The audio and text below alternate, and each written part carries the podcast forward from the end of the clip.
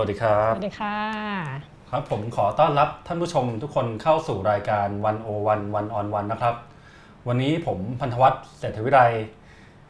คุณปานิชโพสีวังชัยอยู่กับอาจารย์วาสนาวงศ์สุรวัฒน์นะครับอาจารย์ประจำภาควิชาประวัติศาสตร์อักษรจุฬาลงกรณ์มหาวิทยาลัยครับผมครับอ่าอย่างที่หลายท่านคงทราบกันแล้วว่าเราจะมาคุยกันเรื่องฮ่องกงนะครับอาจารย์จับตาและทำความเข้าใจฮ่องกงซึ่งวันนี้เนี่ยความพิเศษคือมีคุณปานิชเข้ามาร่วมอยู่กับเราด้วยเพราะว่าคุณปานิชเนี่ยไปลงพื้นที่จริงมาไปดูสดๆว่าม็อบฮ่องกงเป็นยังไงแล้วก็โดนละอองแก๊สน้ำตามาด้วยนิดนึงนะครับนิดหน่อยนิดหน่อยค่ะก็เดี๋ยวจะให้คุณปานิชมาช่วยแชร์ในส่วนที่คุณปานิชไปเจอมารวมถึงช่วยกันคุยกับอาจารย์วาสนาด้วยครับผมครับก็อ่ะทีนี้เดี๋ยวเราเริ่มกันจากประเด็นเรื่องม็อบแล้วกันนะครับอาจารย์อย่างที่ทุกคนคงทราบที่มาที่ไปกันคร่าวๆแล้วแหละว่าแบบจุดชนวนเนี่ยจริงๆมันก็มาจากเรื่องเล็กมากเลยนะที่หนุ่มฮ่องกงคนหนึ่งฆ่าแฟนสาวที่ไต้หวันซึ่งอันเนี้ยเราจะไม่ลงรายละเอียดมากแล้วกันแต่อยากให้อาจารย์วิเคราะห์ต่อไปเลยว่ามันเป็นเหมือนน้ำผึ้งหยดเดียวหรือเปล่าหรือมันเป็นน้ำผึ้งหยดเล็กๆจริงไหมหรือว่ามันมีนัยยะอะไรซับซ้อนกว่านั้นถึงได้ลุกลามบานปลายมาขนาดนี้ครับค่ะก่อนอื่นก็วาสนาก็จะพูดในหลายๆที่มาก่อนหน้านั้นนะฮะว่ารัฐบาลพรรคคอมมิวนิสต์จีนเนี่ยเป็นเผด็จการที่ฉลาดมากครับเขาไม่ทำอะไรด้วยความบังเอิญนะฮะดังนั้นก็เลยมีความรู้สึกว่าไอ้การที่บอกว่าอุ้ยมันเกิดจากเรื่องที่มันแบบน้ำพึ่งหยดเดียวหรือมันเกิดจากการที่แบบวัยรุ่นฆ่ากันตายด้วยความรักหึงหวง all whatever แล้วมันทำให้บานปลายใหญ่โต ค, คือเรามีความรู้สึกว่ามันไม่มีความบังเอิญขนาดนั้นในโลกนี้อะฮะแล้วโดยเฉพาะกรณีที่มันเกิดขึ้นก็คือว่าเอ่อมันเกิดเหตุฆ่ากันตายเนี่ยในไต้หวันใช่ไหมถูกแล้วหนีแล้วหนีไปไต้หวันแล้วไต้หวันไม่มีเอ่อไม่มีกฎหมายส่งผู้ร้ายข้ามแดนกับไม่มีข้อตกลงส่งผู้ร้ายข้ามแดนกับฮ่องกงเอ่อแล้วเราก็ต้องถามว่าคือคือไต้หวันไม่ได้ไต้หวันไม่ได้เป็นคนขอให้ส่งไปคนที่ขอให้ต้องการจะให้ส่งไปคือสาธารณรัฐประชาชนจีนซึ่งการการนำเสนออย่างนี้เนี่ยคือการเรียกร้องว่าเราจะต้องมีกฎหมายส่งผู้ร้ายข้ามแดนเพื่อให้คนที่จะคนไต้หวันที่หนีมาฮ่องกงจะได้ส่งกลับไปได้เนี่ยมันคือยิงนกทีเดียวนัดเดียวได้สองตัวเลยนะก็คือว่าเคลมด้วยว่าไต้หวันเป็นของจีนแล้วก็ในขณะเดียวกันก็ได้ทำกฎหมายส่งผู้ร้ายข้ามแดนกับฮ่องกงด้วยแล้วยิ่งไปกว่านั้นดังนั้นเราคิดว่าอันนี้คืออันนี้คือข้ออ้างชัดๆอีกอันหนึ่งที่สำคัญก็คือว่าก่อนหน้านี้ช่วงไม่ถึงสิบปีที่ผ่านมาเนี่ยมันมีเคสคนที่อยู่ในฮ่องกงอ่ะแล้วทำสิ่งที่ผิดกฎหมายในแผ่นดินใหญ่แล้วก็โดนอุ้มไปแผ่นดินใหญ่อ่าโดยที่ไม่มีกฎหมายส่งผู้ร้ายข้ามแดนแล้วก็จนบัดนี้ก็ยังไม่ได้กลับมาที่เขาเรียกว่าเคส Causeway Bay Books ที่ก็คือไอ้คนที่อยู่บริษัทสำนักพิมพ์อันเนี้ยทำหนังสือที่มัน เอ่อ เกี่ยวกับชีวิตส่วนตัวของสีชิ้นผิงอ่ะแล้วก็เลยโดนอุ้มไปดำเนินคดีและอะไรต่างๆนานาซึ่งตรงนี้ก็คือหมายความว่าณที่เป็นอยู่ทุกวันนี้เธอก็อุ้มอยู่แล้วอ่ะไม่ต้องมามีกฎหมายกฎหมายส่งผู้ร้ายข้ามแดนหรอกคือดังนั้นเราคิดว่าทั้งหมดนี้มันไม่ใช่ความบังเอิญไม่ใช่น้ำพึ่งหยดเดียวมันคือมันคือความพยายามของสาธารณรัฐประชาชนจีนที่จะที่จะขยายอิทธิพลของตัวเองให้เข้ามาในฮ่องกงได้มากกว่านี้ครับผมทีนี้ถ้าถามต่อไปอีกคือถ้าเราดูม็อบที่ยืดเยื้อมาประมาณสี่เดือนนะครับอาจารย์คือมันก็จริงๆนับว่าถือเป็นความขัดแย้งที่ลุกลามแบบในรอบยี่สิบปีก็ได้มั้งที่คนฮ่องกงออกมากันขนาดนี้ถ้ามองในมุมจีนเนี่ยมันถือว่าลุกลามเกินเหตุไหมเอ่ออันเนี้ยมันยาวนานมาจนถึงทุกวันนี้แล้วที่คุณบอกว่าเป็นเดือนแล้วเนาะเป็นเป็นหลายเดือนแล้วล่ะเราก็มีมุมมองที่เปลี่ยนไปนะเราคิดว่าแล้วก็หลักจริงๆทั้งสื่อทั้งหลายๆคนหลายๆฝ่ายก็บอกว่าเฮ้ยมันลุกลามมาถึงขั้นนี้ได้อย่างไรอะไรเงี้ยแล้วจริงๆแล้วคนก็จะบอกว่าจริงๆแล้วอ่ะถ้ายอมไปตั้งแต่แรกถ้าไม่พยายามเอาผ่านสภาถ้าเขาออกมาเดินกันเป็นล้านคนทีแรกแล้วก็ยอมแล้วก็ถอนไปเลยอ่ะมันก็จะมันก็จะไม่เป็นเรื่องราวลุกลามมาถึงทุกวันนี้หรอกแต่ว่าพอมาถึงวันนี้แล้วเนี่ยหลายเสียงทั้งในฮ่องกงเองก็บอกว่าดูเหมือนว่าการตัดสินใจเกี่ยวกับกฎหมายนี้ มันอาจจะไม่ได้ขึ้นอยู่กับรัฐบาลฮ่องกงหรืออาจจะไม่ได้ขึ้นอยู่กับแครีแลมได้ซ้ำไปเพราะมีก็มีช่วงที่เรามีความรู้สึกว่าทำไมแครีแลมไม่ลาออกแล้วจริงๆวันก่อนมีผู้แทนราษฎรที่อยู่ในสภาของฮ่องกงซึ่งเป็นฝ่ายโปรจีนแผ่นดินใหญ่ด้วยนะให้สัมภาษณ์กับบลูมเบิร์กแล้วที่ทางบลูมเบิร์กก็ถามว่าแครีแลมจะลาออกไหมแล้วเขาพูดออกมาเลยนะว่าแครีแลมจะลาออกได้หรือไม่ขึ้นอยู่กับปักกิ่งซึ่งอันเนี้ยแสดงให้เห็นว่าความยืดเยื้อนี้ส่วนหนึ่งมันอาจจะมาจากมันมันอาจจะมาจากความความพยายามของปักกิ่งที่จะที่จะทำอะไรบางอย่างซึ่งเราคิดว่าถ้าถ้ามองในภาพรวมเนี่ยการอยู่ดีๆก็ไปหาเคสพิศวาสฆาตกรรมอะไรขึ้นมาอันหนึ่ง เพื่อเป็นข้ออ้างในการผ่านกฎหมายอันนี้ใช่ไหมเราก็ประกอบกับการมีความแบบยังไงก็จะต้องผ่านให้ได้ตอนนี้ตรงนี้ อ, อะไรเงี้ยซึ่งมันประหลาดมากเพราะว่าคุณเป็นคนบอกมาเองว่าคุณจะหนึ่งประเทศสองระบบห้าสิบปีไม่มีการเปลี่ยนแปลงอ่ะแล้วนี่เพิ่งผ่านไปยี่สิบปีอ่ะแล้วคุณพยายามจะพยายามจะผ่านอันนี้แล้วจะต้องแล้วจะต้องเปลี่ยนให้ได้แล้วเขาลุกฮือกันมากขนาดนี้แล้วคุณก็ไม่ยอมแล้วก็ปล่อยให้มันลากยาวมาถึงทุกวันนี้เราคิดว่าอันเนี้ย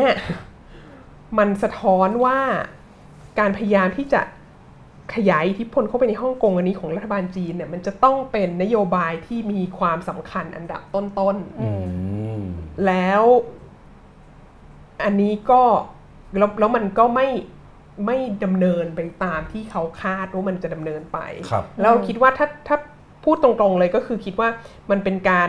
ดำเนินยุทธศาสตร์ที่ผิดพลาดของรัฐบาลจีนเขาประเมินฮ่องกงต่ำไปแล้วเขาคิดว่าอ่ะลักลับผ่านกฎหมายนี้ไปคนก็ไม่รู้เรื่องหรอกอะไรเงี้ยแล้วพอคนออกมาประท้วงก็แบบอ่ะก็เดี๋ยวก็ยิงแก๊สน้ำตากระสุนยางอะไรไปเดี๋ยวมันก็กลับไปเองหรืออะไรเงี้ยเราต้องยืนยันมั่นคงว่าจะทำแล้วท้ายที่สุดเขาก็ต้องยอมอะไรเงี้ยซึ่งมันก็เลยบานปลายมาถึงวันนี้อีกอย่างที่รัฐบาลจีนน่าจะประเมินต่ำไปคือความแตกต่างระหว่างฮ่องกงซึ่งรัฐบาลจีนไม่สามารถครอบงำอินเทอร์เน็ตได้กับรัฐบาลกับในสาธารณประชาชนจีนพื้นที่อื่นๆซึ่งรัฐบาลสามารถตัดอินเทอร์เน็ตรัฐบาลห้ามไม่ให้ใช้ Facebook Twitter อะไรเงี้ยการความสามารถในการควบคุมของรัฐบาลกับความสามารถของผู้ชุมนุมที่จะใช้ประโยชน์จากไซเบอร์สเปซเนี่ยมันต่างกันมากระหว่างฮ่องกงกับจีนดังนั้นเราคิดว่าใช่หนึ่งสถานการณ์ที่ฮ่องกงเนี่ยมันเป็นสถานการณ์ที่ร้ายแรงที่สุดนะในความสัมพันธ์ระหว่างฮ่องกงกับจีนตั้งแต่คืนสู่แผ่นดินใหญ่เมื่อปีหนึ่งพันเก้าร้อยเก้าสิบเจ็ดนะฮะและสองเราคิดว่ามันมันเป็นการดำเนินนโยบายที่ผิดพลาดของของฝ่ายจีนค่ะครับผมครับทีนี้เมื่อกี้เราพูดถึงเรื่องม็อบกันไปคร่าวๆซึ่งจุดสำคัญอันนึงก็อย่างที่อาจารย์บอกไปนะเรื่องการใช้โซเชียลหรือเทคนิคทางไซเบอร์ต่างๆที่จีนอาจจะประเมินหรือคาดไม่ถึงทีนี้ครับอยากโยนไปให้คุณปานิชบ้างในฐานะคนที่ไปดูมาไปตามติดม็อบมาเลยแล้วก็ไลฟ์ผ่านเพจวันโอวันเนี่ยนะครับพอลงไปจริงๆเนี่ยเห็นอะไรบ้างคือถ้าเอาว่าภาพจากสื่อที่เห็นเนี่ยอย่างแรกคนจะรู้สึกว่ามันรุนแรงใช่แบบมีการแล้วเมื่อล่าสุดก็คือมีการยิงกระสุนจริงขึ้นฟ้าอะไรเงี้ยแต่ว่าพอไปดูม็อบจริงๆแล้วเนี่ยช่วงก่อนที่จะรุนแรงอ่ะช่วงที่เขาเดินเนี่ยเข้ามากันเป็นครอบครัวก็มีจูงเด็กอะไรมาซึ่งการที่เขาเอาเด็กออกมาเดินเนี่ยแปลว่าเขาเชื่อมั่นว่ามันจะไม่มีไม่รุนแรงไม่รุนแรงอ่ะแต่พอตกค่ำปุ๊บเนี่ยจะเหลือแต่กลุ่มที่เรียกว่าฮาร์ดคอร์ก็ได้ที่จะประจันหน้ากับตำรวจอย่างเดี๋ยวเดี๋ยวให้ขึ้นรูปนิดนึงที่เป็นเขาจะเอาไม้มากั้นไว้อะค่ะกั้นทางไว้เนี้ยซึ่งคนอีกฝั่งถนนนึงคือตำรวจยืนตั้งป้อมเตรียมปะทะกันแต่กลุ่มคนที่อยู่ตรงเนี้ยส่วนมากเนี่ยจะเป็นแบบฮาร์ดคอร์แล้วแล้วหลังจากนั้นเขาก็จะมีการปะทะกันเกิดขึ้นที่น่าสนใจก็คือในประเด็นอย่างที่อาจารย์พูดเรื่องความเป็นจีนความเป็นฮ่องกงอะไรต่างๆเนี่ยถ้าไปถามคนที่ม็อบอะค่ะเขาก็จะบอกว่าเขาเป็นฮ่องกงสิเขาไม่ใช่จีนแต่พอไปคุยกับคนทั่วไปร้านตลาดที่ไม่ได้อยู่ในม็อบอะไรเงี้ยบางคนเขาบอกว่าเออบางทีเขาก็เป็นคนจีนนะบางทีเขาก็เป็นคนฮ่องกงเหมือนกันครับเออคือเป็นทั้งสองอย่างอะไรเงี้ยค่ะก็ทำให้เห็นว่าในในสังคมของฮ่องกงเองเนี่ยก็มี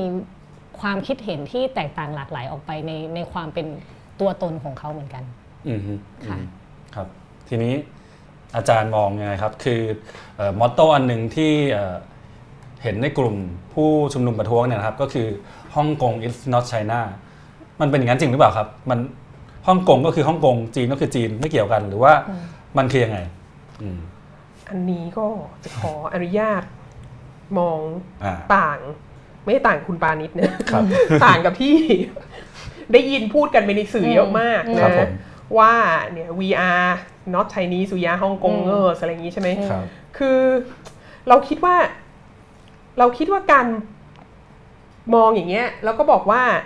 อัตลักษณ์จีนเป็นอย่างหนึ่งอัตลักษณ์ฮ่องกงเป็นอีกอย่างหนึ่งแล้วมันก็ไม่เหมือนกันเนี่ยมันเป็นการมองที่ไม่ได้ไม่ได้เอามุมทางประวัติศาสตร์เข้ามานะฮะแล้วคนก็อาจจะบอกว่าโอ้โหวาสนาก็สอนประวัติศาสตร์ก็คิดอะไรเป็นประวัติศาสตร์ไปหมดอะไรเงี้ย แต่ว่าเดี๋ยวจะอธิบายให้ฟังว่ามันมันมีเหตุมีผลสำหรับสถานการณ์นี้ก็คืออาจจะต้องย้อนไปนิดนึงใช้เวลาไม่เกินห้านาทีกับเรื่องนี้ คือจำเวลาคือที่คนไม่ค่อยรู้ก็คือว่าประเทศหนึ่งซึ่งยอมรับการมีอยู่ของสาธารณประชาชนจีนเป็นประเทศแรกๆเนี่ยคือสหราชอาณาจักรนะฮะบริเตนใหญ่อังกฤษเนี่ยยอมรับสาธารณประชาชนจีนปีหนึ่งพันเก้าร้อยห้าสิบนะฮะคือหลังจากที่สถาปนาสาธารณประชาชนจีนมาได้แค่ปีเดียวและดังนั้นตลอดระยะเวลาที่มีสาธารณประชาชนจีนขึ้นมาเนี่ยอังกฤษซึ่งเป็นเจ้าของฮ่องกงเนี่ยก็มีความสัมพันธ์กับจีนถึงแม้ว่าอังกฤษจะอยู่ในโลกเสรีนะฮะแต่ว่าฮ่องกงก็เป็นพื้นที่ที่อ่ะมีการมีการเจรจาต่อรองกันไปได้แล้วก็มีแม้กระทั่งในยุคที่อังกฤษปกครองเนี่ยก็มีคนจากจากจีนเนี่ยเข้ามาในฮ่องกงได้นะทั้งที่ลักลอบเข้ามาทำงานทั้งที่เป็นสปายเข้ามาทั้งอะไรต่อมีอะไรเยอะแยะมากมายนะฮะแล้วก็ฮ่องกงจริงแล้วอ่ะมันมีพื้นที่ในประวัติศาสตร์จีนสมัยใหม่มากคือคือคนจะชอบเปรียบเทียบกับไต้หวันนะตรงนี้ส่วนนี้เปรียบเทียบกับไต้หวันไม่ได้เพราะไต้หวันเนี่ยตั้งแต่ปี หนึ่งพันแปดร้อยเก้าสิบห้า ถึงสิ้นสุดสงครามโลกที่สองในเป็นอาณานิคมของญี่ปุ่นดังนั้นประวัติศาสตร์สมัยใหม่ทั้งหมดเนี่ยต้นศตวรรษที่ยี่สิบเนี่ยไม่มีประวัติศาสตร์ร่วมกับจีนเลยแล้วก็หลังสงครามโลกที่สองก็เป็นก็เป็นสาธารณรัฐจีนที่เจียงไคเชกพรรคก๊กมินตั๋งอะไรย้ายไปตั้งรัฐบาลทัดถิ่นใช่ไหมฮะดังนั้นมันไม่มีประวัติศาสตร์ร่วมกันแต่ฮ่องกงเนี่ยตั้งแต่สมัยปฏิวัติจีนนะฮะซุนยัตเซนก็มาฮ่องกงนะฮะแล้วนักปฏิวัติจีนมันจะมีอยู่ช่วงปีที่พรรคก๊กมินตั๋งที่เจียงไคเชกกวาดล้างคอมมิวนิสต์จากเซี่ยงไฮ้เนี่ยก็จำนวนหนึ่งก็หนีลี้ภัยมาฮ่องกงนะฮะหนีการกวาดล้างของเจียงไคเชกมาฮ่องกงแล้วก็ตลอดช่วงสงครามเย็นมันก็มีการแลกเปลี่ยนกันไปมาอะไรต่างๆแล้วถ้าคุณไปฮ่องกงเนอะจริงๆแล้วถ้าว่างๆถ้าอากาศดีๆหน่อยก็จะเห็นว่ามีแบบมี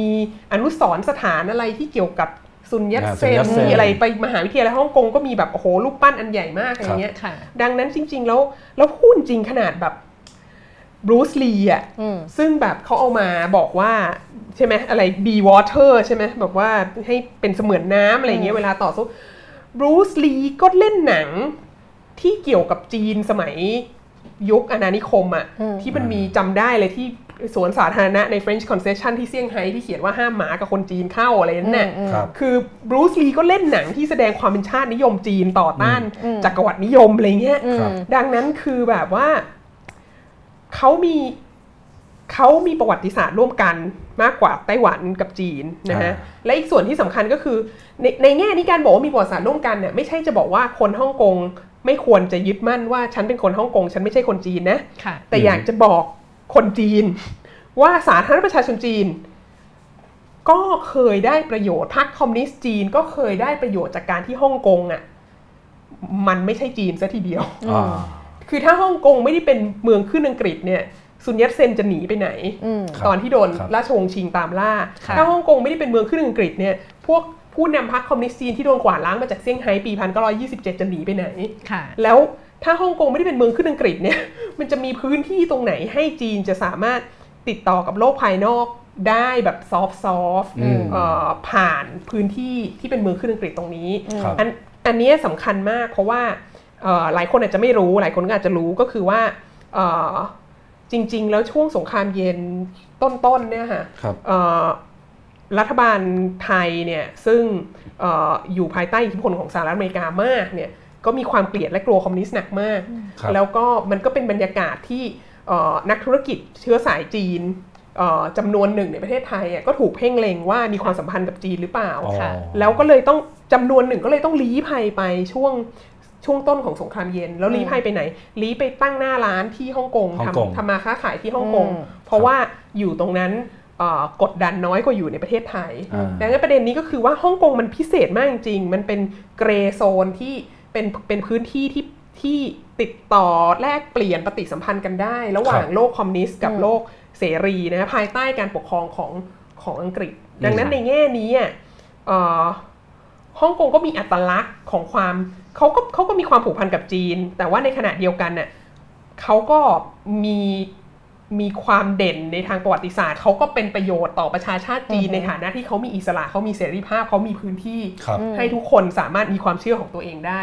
อันนี้ก็เป็นสิ่งที่คนจีนก็ไม่ควรจะลืมรัฐบาลจีนก็ไม่ควรจะลืมครับผมครับทีนี้เมื่อม็อบมันยืดเยื้อมาถึงขนาดนี้ครับบางคนก็บอกทำนองว่าคนฮ่องกงลืมกำพืชตัวเองหรือเปล่านี่ไงถึงบอกว่าจริงๆเรารัฐบาลจีนลืมกำพืชตัวเองอาจารย์มองยังไงเสริมหน่อยครับแล้วอีกอย่างก็คือว่าอีกหนึ่งประเทศสองระบบเนี่ยเติ้งเสี่ยวผิงเป็นคนคิดนะคะคือคือเติ้งเสี่ยวผิงเป็นคนคิดหนึ่งประเทศสองระบบเรื่องคนคิดว่าห้าสิบปีไม่มีเปลี่ยนเนี่ยแนวถีบเหล่านี้มันไม่ใช่ว่าคนฮ่องกงเสนอขึ้นมาแล้วขอให้รัฐบาลจีนรับนะอันนี้เป็นสิ่งที่รัฐบาลจีนเสนอว่าจะเอาอย่างนี้นะแล้วดังนั้นน่ะคือเรามีความรู้สึกว่าสถานการณ์ในจีนน่ะมันเปลี่ยนไปจีนภายใต้เติ้งเสี่ยวผิงกับจีนภายใต้สีจิ้นผิงเนี่ยมันต่างกันเยอะดังนั้นเขาก็อาจจะอยากเปลี่ยนยุทธศาสตร์ของเขาแต่ประเด็นก็คือว่าเขากฎเกณฑ์ของเกมนี้คุณเป็นคนตั้งอ่ะแล้วคุณมาเปลี่ยนเองมันก็ไม่ค่อยชอบทำเหมือนกันเนาะครับทีนี้ย้อนมาถึงเรื่องสิ่งที่เกิดขึ้นในม็อบนิดนึงคืออยากถามทั้งอาจารย์ทั้งปานิชเลยว่าจากที่เราดูในข่าวเนี่ยส่วนใหญ่ก็จะเห็นแบบแต่ตัวม็อบอ่ะนะแต่ว่าบรรยากาศแวดล้อมข้างนอกเนี่ยคนส่วนใหญ่ของทั้งประเทศทั้งฮ่องกงเนี่ยเราไม่ค่อยรู้ว่าจริงๆแล้วเขาคิดกันยังไงหรือมีความคิดแตกต่างแค่ไหนจุดที่น่าสังเกตนึงก็คือคนที่ออกมาร่วมม็อบก็จะเป็นคนรุ่นใหม่ซึ่งอันเนี้ยอยากถามทั้งสองคนเลยว่าจริงๆแล้วเขาแบ่งฝักแบ่งฝ่ายกันไหมหรือว่าคิดตรงกันต่างกันยังไงครับถามถามคนโดนแก๊สน้ำตาก่อนค่ะก็จริงๆไม่ได้มีแต่คนรุ่นใหม่นะคะที่ไปม็อบมีเยอะคนคนไปทำงานแล้วก็มีหรืออย่างที่บอกว่าไปเป็นครอบครัวก็มีแต่ว่าภาพของคนรุ่นคือคนรุ่นใหม่มันเยอะไงถ่ายออกมามันก็ติดคนรุ่นใหม่เยอะอะไรเงี้ยแล้วก็คุยกับช่างภาพคนหนึ่งที่เป็นคนฮ่องกงเนี่ยค่ะก็ยืนอยู่ข้างๆกันถ่ายรูปอยู่ก็ถามเขาว่าที่ฮ่องกงเนี่ยมันมีเจเนอเรชันแกปไหมเขาบอกมีแต่ว่ากับเรื่องม็อบเนี่ยคิดไม่ต่างกันอันนี้คือคือบ้านเขานะครับถ้าอย่างปกติบ้านเราก็จะแบบว่าอุ๊ยพ่อแม่ฉันชอบอีกพักนึงลูกชอบอีกพักนึงอะไรเงี้ยแต่อย่างของเขาเขาบอกว่าก็มีแนวคิดคล้ายๆกันว่าอยากจะคืออย่างแรกเนี่ยเขาไม่ชอบตัวกฎหมายส่งส่งส่งตัวคนข้ามแดนเนี่ยอันนี้ไม่ชอบเหมือนกันแน่ๆซึ่งเรื่องนี้คิดว่าน่าจะเป็นเป็นจะใช้คำว่าฉันทามติไหมก็อาจจะจะไม่แน่ชัดนะคะแต่ว่าเท่าที่คุยกับคนฮ่องกงหลายๆคนเนี่ยก็พูดมาประมาณนั้นแล้วก็แต่ว่านอกจากพื้นที่ม็อบเนี่ยคนเขาก็ใช้ชีวิตปกติเหมือนบ้านเราเวลาบ้านเราพูดง่ายคือช่วงก่อนที่คุณปานิชจะไปเนี่ยเราก็กังวลกันพอสมควรนะกับพวกเราทีมวันวันว่าปานิชจะรอดกลับมาหรือเปล่าแต่พอไปถึงจริงๆคือเหตุการณ์ไม่ได้รุนแรงหรือก็รุนแรงกว้างอะไรขนาดนั้นรุนแรงเฉพาะที่เขาจะมีม็อบอ่ะประเด็นคือเขาเขาจะบอกชัดเลยนะว่าม็อบจะอยู่ตรงนี้รถไฟฟ้าสายไหนปิดประกาศมีบอกตลอดแล้วก็จะมีส่งข้อความมาทางโทรศัพท์ด้วยว่าม็อบอยู่ไหนรถสถานีไฟใต้ดินอันไหนปิดอะไรเงี้ยเขาจัดการสถานการณ์ได้ดีพอสมควรในในในพื้นที่อะค่ะพูดง่ายก็คือยังใช้ชีวิตตามปกติธรรมดาได้ใช่ค่ะอาจารย์วัฒนามีอะไรเสริมครับคือเท่าที่ดูจากภาพข่าวนะฮะลุงที่โดนเอาปืนจอบแล้วก็ยันถีบออกมาเนี่ยลุงที่ดังๆคนนั้นเนี่ยก็ก็ไม่รุ่นใหม่แล้วนะคะก็เป็นลุงแล้วเนาะแล้วก็คือตามความเข้าใจของเราเราคิดว่าแล้วก็มีมีเพื่อนที่อยู่ที่ฮ่องกงหลายคนเหมือนกันซึ่งก็ซึ่งก็อายุเลยคนรุ่นใหม่มาแล้วล่ะแล้วก็เราก็ให้ความสนับสนุนม็อบอันนี้นะครับคิดว่ามันเป็นความต่างของชนชั้นมากกว่าเราว่าม็อบอันนี้มันเป็นส่วนสำคัญอย่างหนึ่งมันเป็นม็อบเศรษฐกิจนะคือมันคือค คนชั้นกลางมันคือผู้ใช้แรงงานมันคือออฟฟิศเวิร์กเกอร์คนที่ไม่ออกมาคือเจ้าของธุรกิจใหญ่เพราะว่าประเด็นก็คือเจ้าของธุรกิจใหญ่ในทุนอะไรทั้งหลายเนี่ยก็จะเป็นกลุ่มคนที่มีสิทธิ์มีเสียงในการไปช่วยเลือกรัฐบาลฮ่องกงเนี่ยค่ะแล้วคนที่ไม่ได้เลือกอ่ะก็คือคนชั้นกลางคนเดินตลาดชาวบ้านอะไรเงี้ยโดยทั่วไปซึ่งประสบกับภาวะความเหลื่อมล้ำเยอะมากนะฮะในช่วงยี่สิบปีที่ผ่านมาเนี่ยคนรวยรวยขึ้นเยอะมากคนจนจนลงเยอะมากในฮ่องกงแล้วก็มันมันเป็นอาการหนักมากจริงคือหมายถึงว่าคนชั้นกลางในที่นี้เนี่ยเราไม่ได้พูดแค่คนที่แบบว่า เอ่อ เรียนจบมหาวิทยาลัยทำงานจบปริญญาโทอะไรเงี้ยคือเพื่อนเราที่เป็นคนฮ่องกงที่ไปจบปริญญาเอกจากอังกฤษเนี้ยทางแล้วไม่ได้จบด้านประวัติศาสตร์ที่จบมาแล้วจะไม่มีงานทำด้วยนะจบด้านแบบคอมพิวเตอร์ไซเอนซ์หรือจบแบบเอนจิเนียริงหรืออะไรเงี้ยเราก็กลับไปที่ฮ่องกงอ่ะแล้วก็บ่นว่าโอ้โหอพาร์ตเมนต์ค่าที่ดินเลยทั้งหลายมันแพงขึ้นเยอะมากแล้วแบบแล้วเราก็แบบโอ้โหนี่แกจบปริญญาเอกจากออกฟอร์ดนะเว้ยก็แบบว่าเนี่ยมันแพงมากเหลือเกินฉันจะไม่สามารถแต่งงานได้เพราะว่าฉันไม่มีตังค์ซื้อบ้านของตัวเองแล้วให้ฉันแต่งงานแล้วอยู่บ้านพ่อบ้านแม่ก็ไม่ไหวใช่ไหมแล้วเราก็จะเคยเห็นแบบอีกห้องแบบกรงหมามันมันเล็กมันแคบมันมันมันแคบจริงๆแคบจริงๆแบบอาคารเขาทุกที่ก็คือจะเป็นบันไดขึ้นไปคืออยู่กันเป็นแนวตั้งอ่ะไม่ได้อยู่กันเป็นแนวราบอ่ะชีวิตมันมันแคบมากเศร้ามากคือแบบเคยไปเคยไปทำวิจัยอยู่ที่ฮ่องกงปีนึงนะฮะแล้วคนไทยอ่ะก็จะรู้สึกว่าโอ้โหฮ่องกงอ่ะเป็นที่ที่แบบพวกไฮโซอ่ะไปกินอาหารดีๆอาหารฮ่องกงอร่อยโน่นนี้นั้นอะไรเงี้ยแล้วก็แบบเนี่ยมันดีอะไรเงี้ยแต่ว่าคนที่ทำงานออฟฟิศอ่ะแล้วมีเวลาแล้วอยู่มหาวิทยาลัยใช่ไหมในในมหาวิทยาลัยแล้วมีเวลาที่จะแบบกินข้าวกลางวันแค่ไม่ถึงชั่วโมงอะไรเงี้ยก็ต้องไปกินโรงอาหารน่ะแล้วอาหารที่โรงอาหารก็คือราคาถูกหน่อยใช่ไหมไม่แพงเหมือนเหลาที่เขาจะไปขึ้นกันอะไรเงี้ยโอ้โหมันแบบคุณภาพแย่มากอะจำได้แบบนั่งกินข้าวหักอยู่ปีนึงเนี่ยแบบโอ้โหกลับมาแล้วแบบ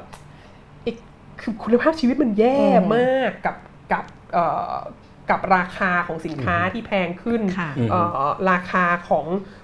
อสังหาริมทรัพย์ที่แพงขึ้นอะไรเงี้ยดังนั้นแล้วเขาก็มีความรู้สึกว่าการที่เขาไม่ได้เลือกผู้นำของเขาอะก็คือเลือกผู้นำเลือกผู้ว่ามากี่คนกี่คนน่ะก็เอาใจธุรกิจใหญ่ไงแล้วก็จะบอกว่าเศรษฐกิจฮ่องกงดีขึ้นเพราะว่ามันเติบโตมันมีเงินไหลเข้ามาในระบบเศรษฐกิจเยอะขึ้นแต่ทั้งหมดก็คือก็คือเงินที่มาจากแผ่นดินใหญ่แล้วก็เข้ามาป้อนในทุนใหญ่ก็รวยขึ้นแล้วคนชั้นกลางคนชั้นล่างก็จนลงจนลงจนลงดังนั้นเราคิดว่าไอ้จุดแบ่งของม็อบเนี่ยคนที่ออกมาคือคนที่ไม่ใช่คนรวยอ่ะครับโอเคทีนี้ให้อาจารย์ลองประเมินหน่อยแล้วกันว่าสถานการณ์ถัดจากนี้ครับจะมันจะไปในทิศทางไหนมีสิทธิ์รุนแรงไหมจีนจะใช้มาตรการเด็ดขาดหรือเปล่าหรือว่ายังไงครับเอออันนี้เป็นอันนี้เป็นประเด็นที่ ที่ตอบแล้วก็จะทำให้ตัวเองเสียสุนัขได้ง่ายถ้าเผื่อมันไม่เป็นจริง เอาอย่างนี้แล้วกันเราต้องลากชักแม่น้ำทั้งห้านะต้องช่วยกันตัวเองนะฮะ คือประเด็นหนึ่งที่คนไม่ค่อยพูดกันฟังคนให้สัมภาษณ์และอะไรต่างๆกันเยอะแล้วเนี่ย คนยุคนี้เนี่ยโดยเฉพาะในประเทศเราเนี่ยจะชอบมีความรู้สึกว่าโอ้โหศตวรรษที่ยี่สิบเอ็ดนี่มันเป็นศตวรรษจีนนะจีนนี่ยิ่งใหญ่มากเป็นเศรษฐกิจที่เติบโตแล้วก็แบบนี่ตอนนี้คนอื่นหรือสหภาพยุโรปก็มีปัญหาสหรัฐอเมริกาก็มีปัญหาญี่ปุ่นก็เศรษฐกิจหดตัวอะไรเงี้ยมีแต่จีนเท่านั้นที่จะครองโลกแล้วมันก็มีนโยบายไอ้แถบและทางใช่ไหม Belt and Road Initiative ออกมานี่จะแบบจีนนี่เป็นเป็นอะไรที่ยิ่งใหญ่และเข้มแข็งมากแต่ในความเป็นเราไม่ใช่ในความในมุมมองของเราเราคิดว่าเราควรจะมองจีนในมุมกลับนะฮะเราควรจะมองจีนในมุมกลับว่าทำไมจีนถึงจะต้องมีหนึ่งแถบหนึ่งเส้นทางออกมาเพราะเหตุว่าความชอบธรรมของรัฐบาลสาธารณประชาชนจีนรัฐบาลเนี้ยตั้งแต่หลังเหตุการณ์เทียนอันเหมินปีหนึ่งพันเก้าร้อยแปดสิบเก้าเนี่ยมีความชอบธรรมประการเดียวที่จะมีอำนาจเผด็จการอยู่ก็คือเป็นรัฐบาลที่สามารถทำให้เศรษฐกิจจีนเติบโตได้อย่างบ้าคลั่งคือเคยเติบโตช่วงทศวรรษหนึ่งเก้าเก้าศูนย์เนี่ยเติบโตสองหลักนะฮะสิบเอ็ด สิบสอง สิบสามเปอร์เซ็นต์อะไรเงี้ยซึ่งมันมหัศจรรย์มากรัฐบาลจีนเท่านั้นที่ทำได้และนี้เป็นความชอบธรรมหนึ่งเดียวเพราะว่ารัฐบาลสาธารณประชาชนจีนตอนนี้ไม่เหลือความเป็นสังคมนิยมใดๆเลยโดยสิ้นเชิงยกเว้นว่าเป็นเผด็จการเท่านั้นแต่ว่าแต่ว่าคือคือเอื้อในทุนอย่างมากใช่ไหมดังนั้นความชอบธรรมหนึ่งเดียวคือทำให้เศรษฐกิจจีนโต สิ่งที่เกิดขึ้นในทศวรรษสองพันสิบที่ผ่านมา แปดเก้า ปีเนี่ย ค, คือจากสิบกว่าเปอร์เซ็นต์น่ะเหลือ หกจุดห้า เหลือหกยังจะไม่ถึงแล้วแนวโน้มคือ มันโตน้อยลงเรื่อยๆ หกเปอร์เซ็นต์ เนี่ยทุกคนก็ยังบอกว่าโอ้โหมันมหัศจรรย์มากใช่ไหมถ้าบ้านเราโตสัก สามเปอร์เซ็นต์ เราก็โอ้โห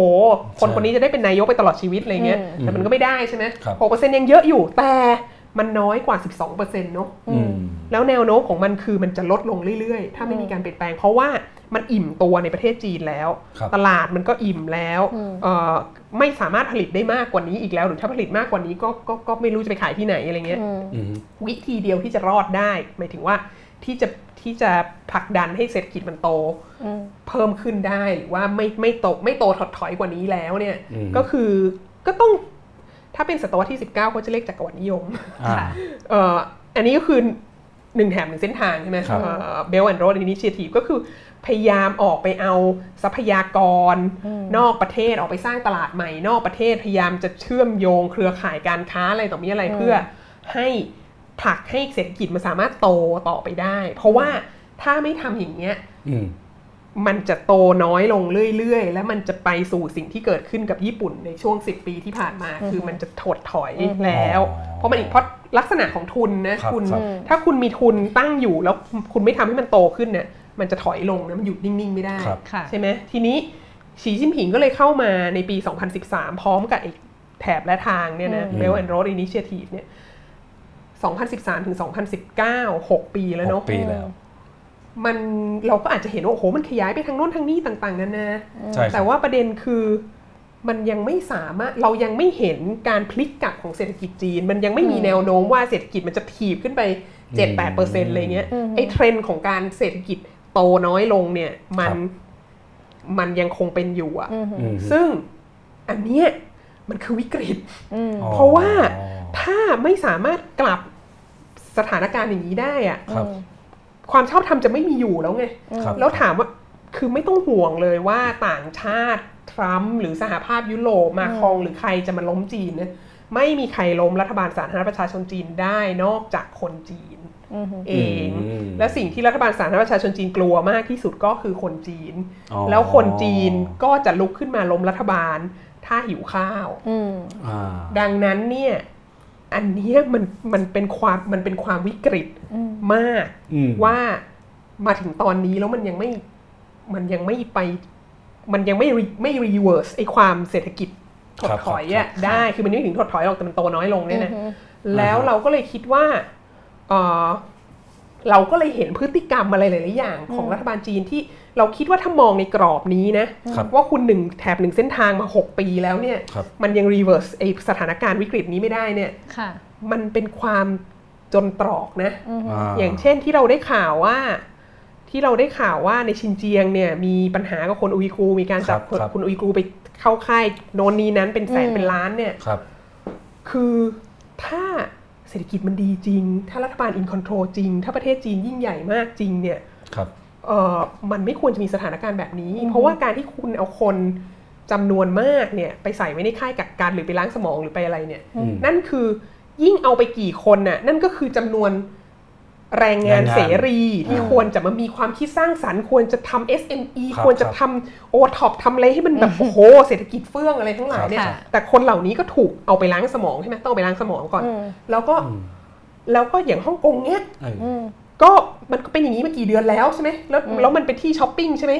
คนจะช้อปปิ้งมากที่สุดวันไหนวันเสาร์วันอาทิตย์วันเสาร์วันอาทิตย์เดี๋ยวนี้ไม่ช้อปปิ้งแล้วไปปิดสนามบินแทนหรืออะไรเงี้ยมันก็เป็นปัญหาดังนั้นถามว่าถามว่าจะใช้ความรุนแรงไหมยังไม่ลืมคำถามนะฮะ คือมันก็ตอบยากเพราะว่ารัฐบาลจีนเราคิดว่ามันเป็นความจนตรอกที่ทำให้เขาไม่รีบถอนไอ้กฎหมายนี้ไปตั้งแต่แรกมันเป็นความจนตรอกที่ทำให้เขาดันทุรังเพราะลุคของสีจิ้นผิงเนี่ยที่นักวิจารณ์ในโลกตะวันตกบอกว่าหน้าเหมือนหมีภูเนี่ยแต่ว่าเขาเนี่ยต้องการที่จะพรีเซนต์ตัวเขาว่าเขาแบบว่าเขา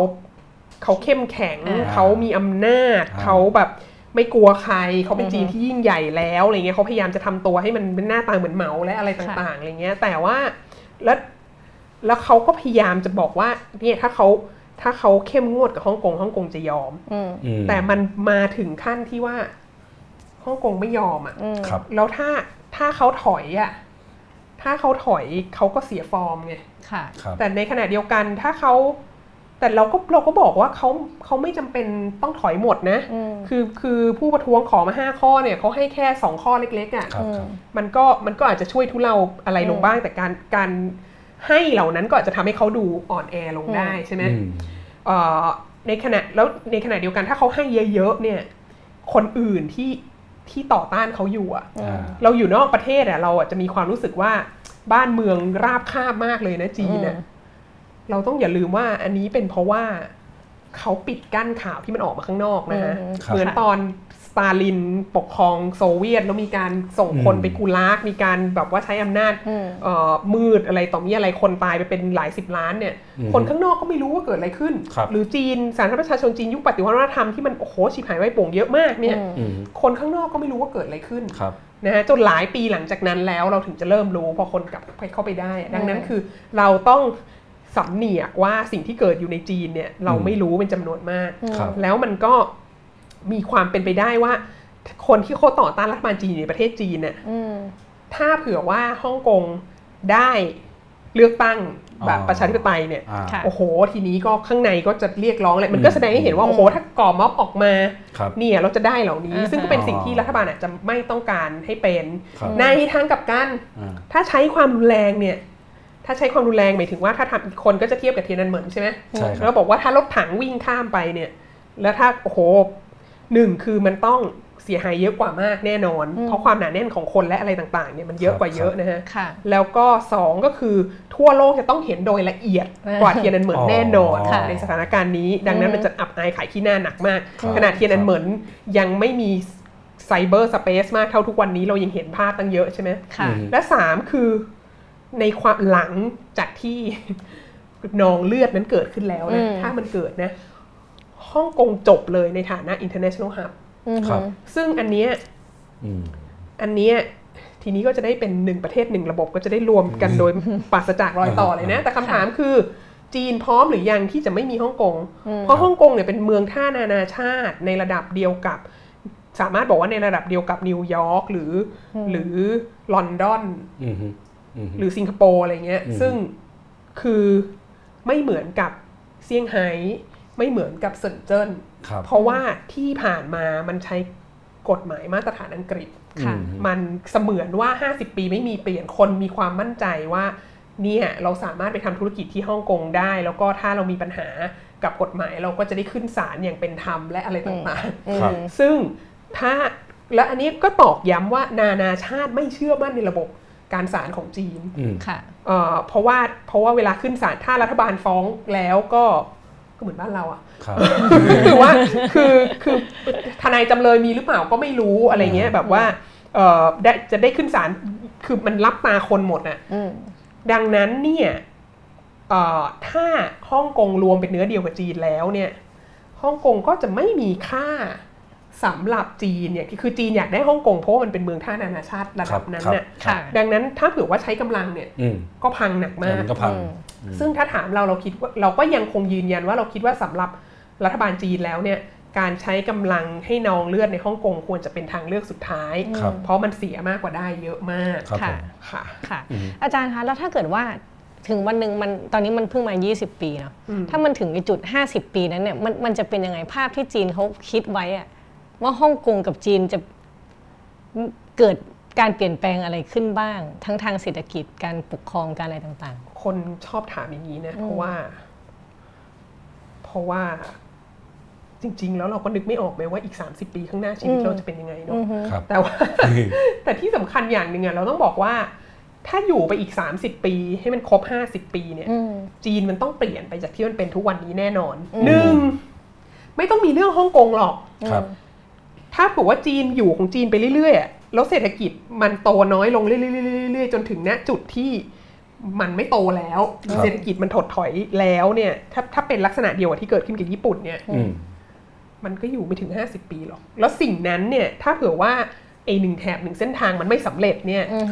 มันจะเกิดขึ้นภายในอย่างมากก็สิบปี แล้วล่ะ แล้วอีกอย่างหนึ่งก็คือว่ารัฐบาลจีนเนี่ยเมื่อเปิดประเทศแล้วเนี่ยก็มีนักท่องเที่ยวจีนออกไปต่างประเทศเยอะมากมีนักศึกษาจีนออกไปต่างประเทศเยอะมากใช่ไหมซึ่งคนเหล่านี้ออกไปโอเคมีอิทธิพลต่อเศรษฐกิจโลกและต่างๆนานาแต่ออกไปแล้วไปอยู่ในพื้นที่ที่รัฐบาลจีนควบคุมสื่อไม่ได้คนเหล่านี้ก็สัมผัสสื่อและเสรีภาพและต่างๆนานานะฮะเมื่อก่อนน่ะมันเมื่อทศวรรษสองพันเนี่ยแล้วก็สองพันสิบต้นๆเนี่ยมันเป็นมันก็จะมีคนที่คนจีนที่ไปเรียนต่างประเทศทำงานอยู่ต่างประเทศอาจารย์มหาคืออยู่ในวงวิชาการนะฮะอาจารย์มหาก็จะรู้เรื่องพวกนี้อาจารย์มหาวิทยาลัยที่แบบคนจีนที่ไปจบปริญญาเอกต่างประเทศแล้วสอนอยู่ไอวี่ลีกหรืออะไรเงี้ยแล้วก็แล้วก็ย้ายกลับมาเมืองจีนแล้วมาเป็นโปรเฟสเซอร์ที่มหาลัยชั้นนำของจีนดีกว่าจะได้เป็นที่ปรึกษาให้รัฐบาลอะไรเงี้ยคือช่วงที่ที่ที่เรียนจบกลับมาช่วงแรกๆช่วงทศวรรษสองพันกว่าๆเนี่ยเห็นหลายคนเลยนะฮะอาจารย์ระดับท็อปท็อปที่เป็นคนสัญชาติจีนที่ไปอยู่อเมริกาอยู่อังกฤษอยู่อะไรเงี้ยแล้วกลับมาเป็นที่ปรึกษาให้รัฐบาลจีนมาเป็นอาจารย์ในมหาวิทยาลัยของจีนเนี่ยเห็นเยอะกลับมาเพราะอะไรเพราะว่ารายได้มากกว่าคุณภาพชีวิตดีกว่ากลับมาแล้วมีคนขับรถอยู่เป็นขุนนางอะไรเงี้ยซึ่งซึ่งคนก็อยากจะกลับมาไงแต่ถ้ามันเข้าสู่ความความเศรษฐกิจถดถอยแล้วอะแล้วคนที่มันออกไปอยู่นอกประเทศเยอะแล้วมันก็มีความรู้สึกว่าเอ้ยอยู่นอกประเทศก็ดีนะฉันไม่กลับไปแล้วเพราะว่ากลับไปมันก็ไม่ได้รวยมากเพราะตอนนี้ประเทศเริ่มจนลงแล้วอะแล้วคนที่มันจำเป็นต้องกลับอะแล้วมันก็รู้สึกว่าแบบคือนี่แหละมันก็จะเกิดความต่อต้านจากอำนาจอำนาจเดียวที่สามารถล้มรัฐบาลจีนได้ก็คือคนจีนเองซึ่งจะไม่เอาไว้ใช่ไหมดังนั้นเนี่ยถ้าสาธารณรัฐประชาชนจีนจะอยู่รอดไปอีกสามสิบปีอะมันจะต้องเปลี่ยนอะไรบางอย่างมันอาจจะเปลี่ยนที่ทำให้เศรษฐกิจกลับมาโตเยอะๆได้จากไอ้หนึ่งแถบหนึ่งเส้นทางอันนี้นะฮะไอ้ Belt and Road เนี่ยหรือมันอาจจะเปลี่ยนที่มันลดความปัญหาความเหลื่อมล้ำเพราะปัญหาความเหลื่อมล้ำก็เป็นปัญหาที่ใหญ่มากของจีนตอนนี้นะฮะที่แบบว่าคนรวยๆมากคนจนๆมากอะไรเงี้ยถ้าสามารถลดปัญหาตรงนั้นได้แล้วก็ซึ่งวิธีที่น่าจะลดได้ดีที่สุดเราเราไม่รู้นะเราไม่ใช่นักเศรษฐศาสตร์แต่เราคิดว่าคนจำนวนมากจะมีความรู้สึกว่าถ้ามีประชาธิปไตยมากขึ้นมันจะลดปัญหาตรงนี้ได้มากขึ้นอะไรเงี้ยก็ก็ไม่รู้เหมือนกันว่าจะแก้ยังไงแต่ว่าคือเราคิดว่าที่แน่ๆก็คือว่าสามสิบปีต่อไปเนี้ยสาธารณรัฐประชาชนจีนและรัฐบาลคอมมิวนิสต์จีนมันต้องเปลี่ยนแน่นอนแล้วถ้า best case scenario นะเราชอบคิด best case scenario ก็คือสามสิบปีต่อไปเนี้ยมันก็จะเปลี่ยนซะจนแบบว่าจีนอาจจะเศรษฐกิจดีกว่าฮ่องกงไปแล้วจีนแล้วก็ความแตกต่างในด้านลักษณะการปกครองอาจจะไม่ต่างกันมากแล้วมีเสรีภาพสื่อมีเสรีภาพทางวิชาการมีอะไรมากขึ้นซึ่งก็จะทำให้คนฮ่องกงบอกว่าโอเคก็ไม่ต่างกันมากตอนนี้ก็เหมือนกันอยู่แล้วอะไรอย่างเงี้ย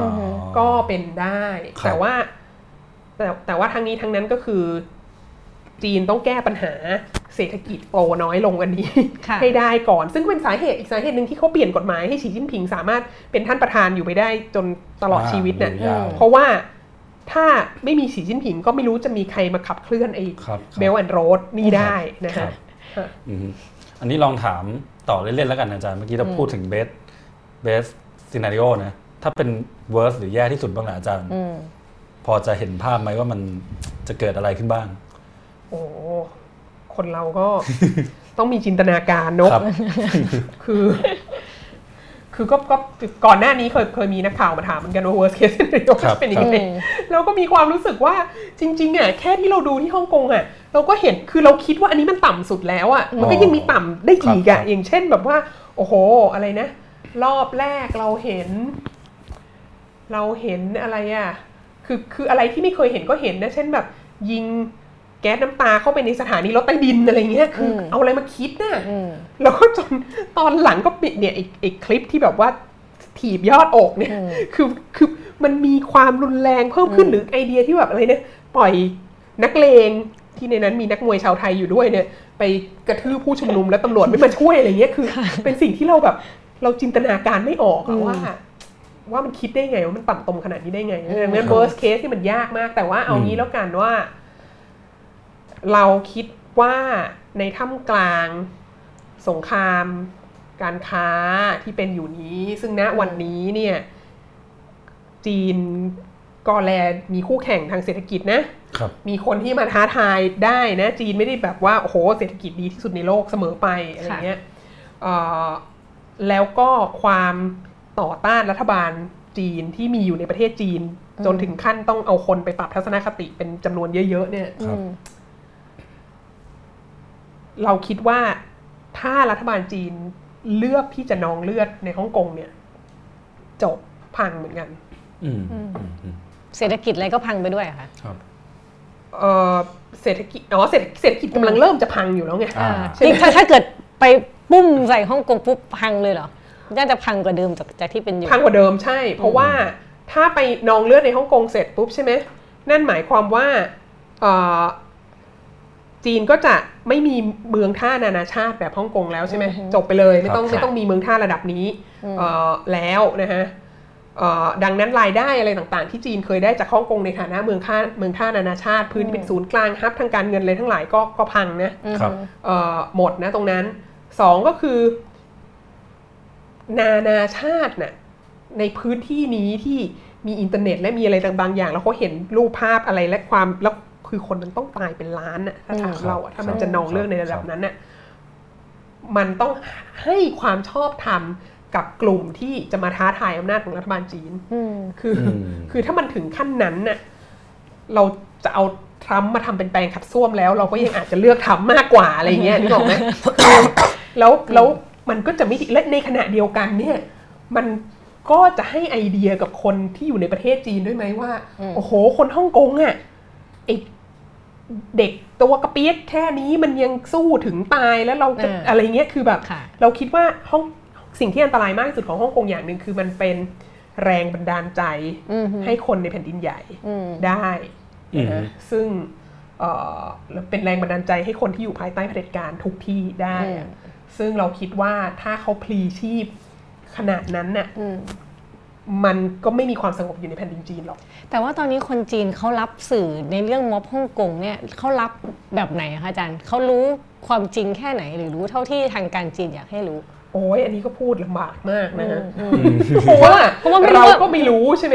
มันจะเป็นแรงบันดาลใจให้ให้คนจีนได้ก็แต่เมื่อเขาต้องเห็นว่ามันเป็นยังไงจริงๆหรือว่าจริงๆแล้วทางการจีนทำให้คนจีนไม่เห็นเลยว่าที่ฮ่องกงมันเกิดอะไรขึ้นบ้างคือเอางี้ดีกว่าถ้า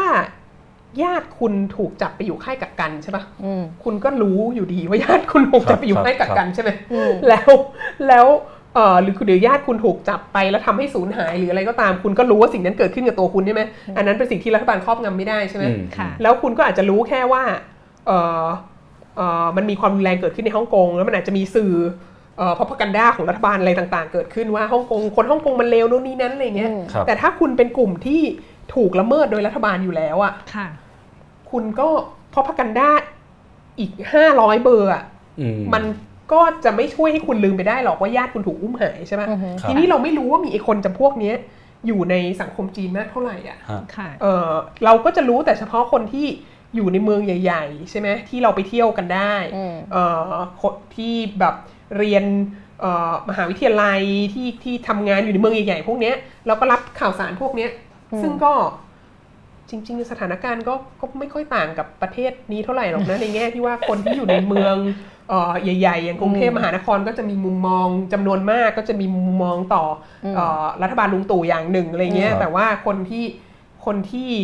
แบบเป็นผู้ใช้แรงงานเป็นชาวนาในชนบทคนที่เจอปัญหาอะไรต่างๆก็อาจจะมีมุมมองอีกอย่างหนึ่ง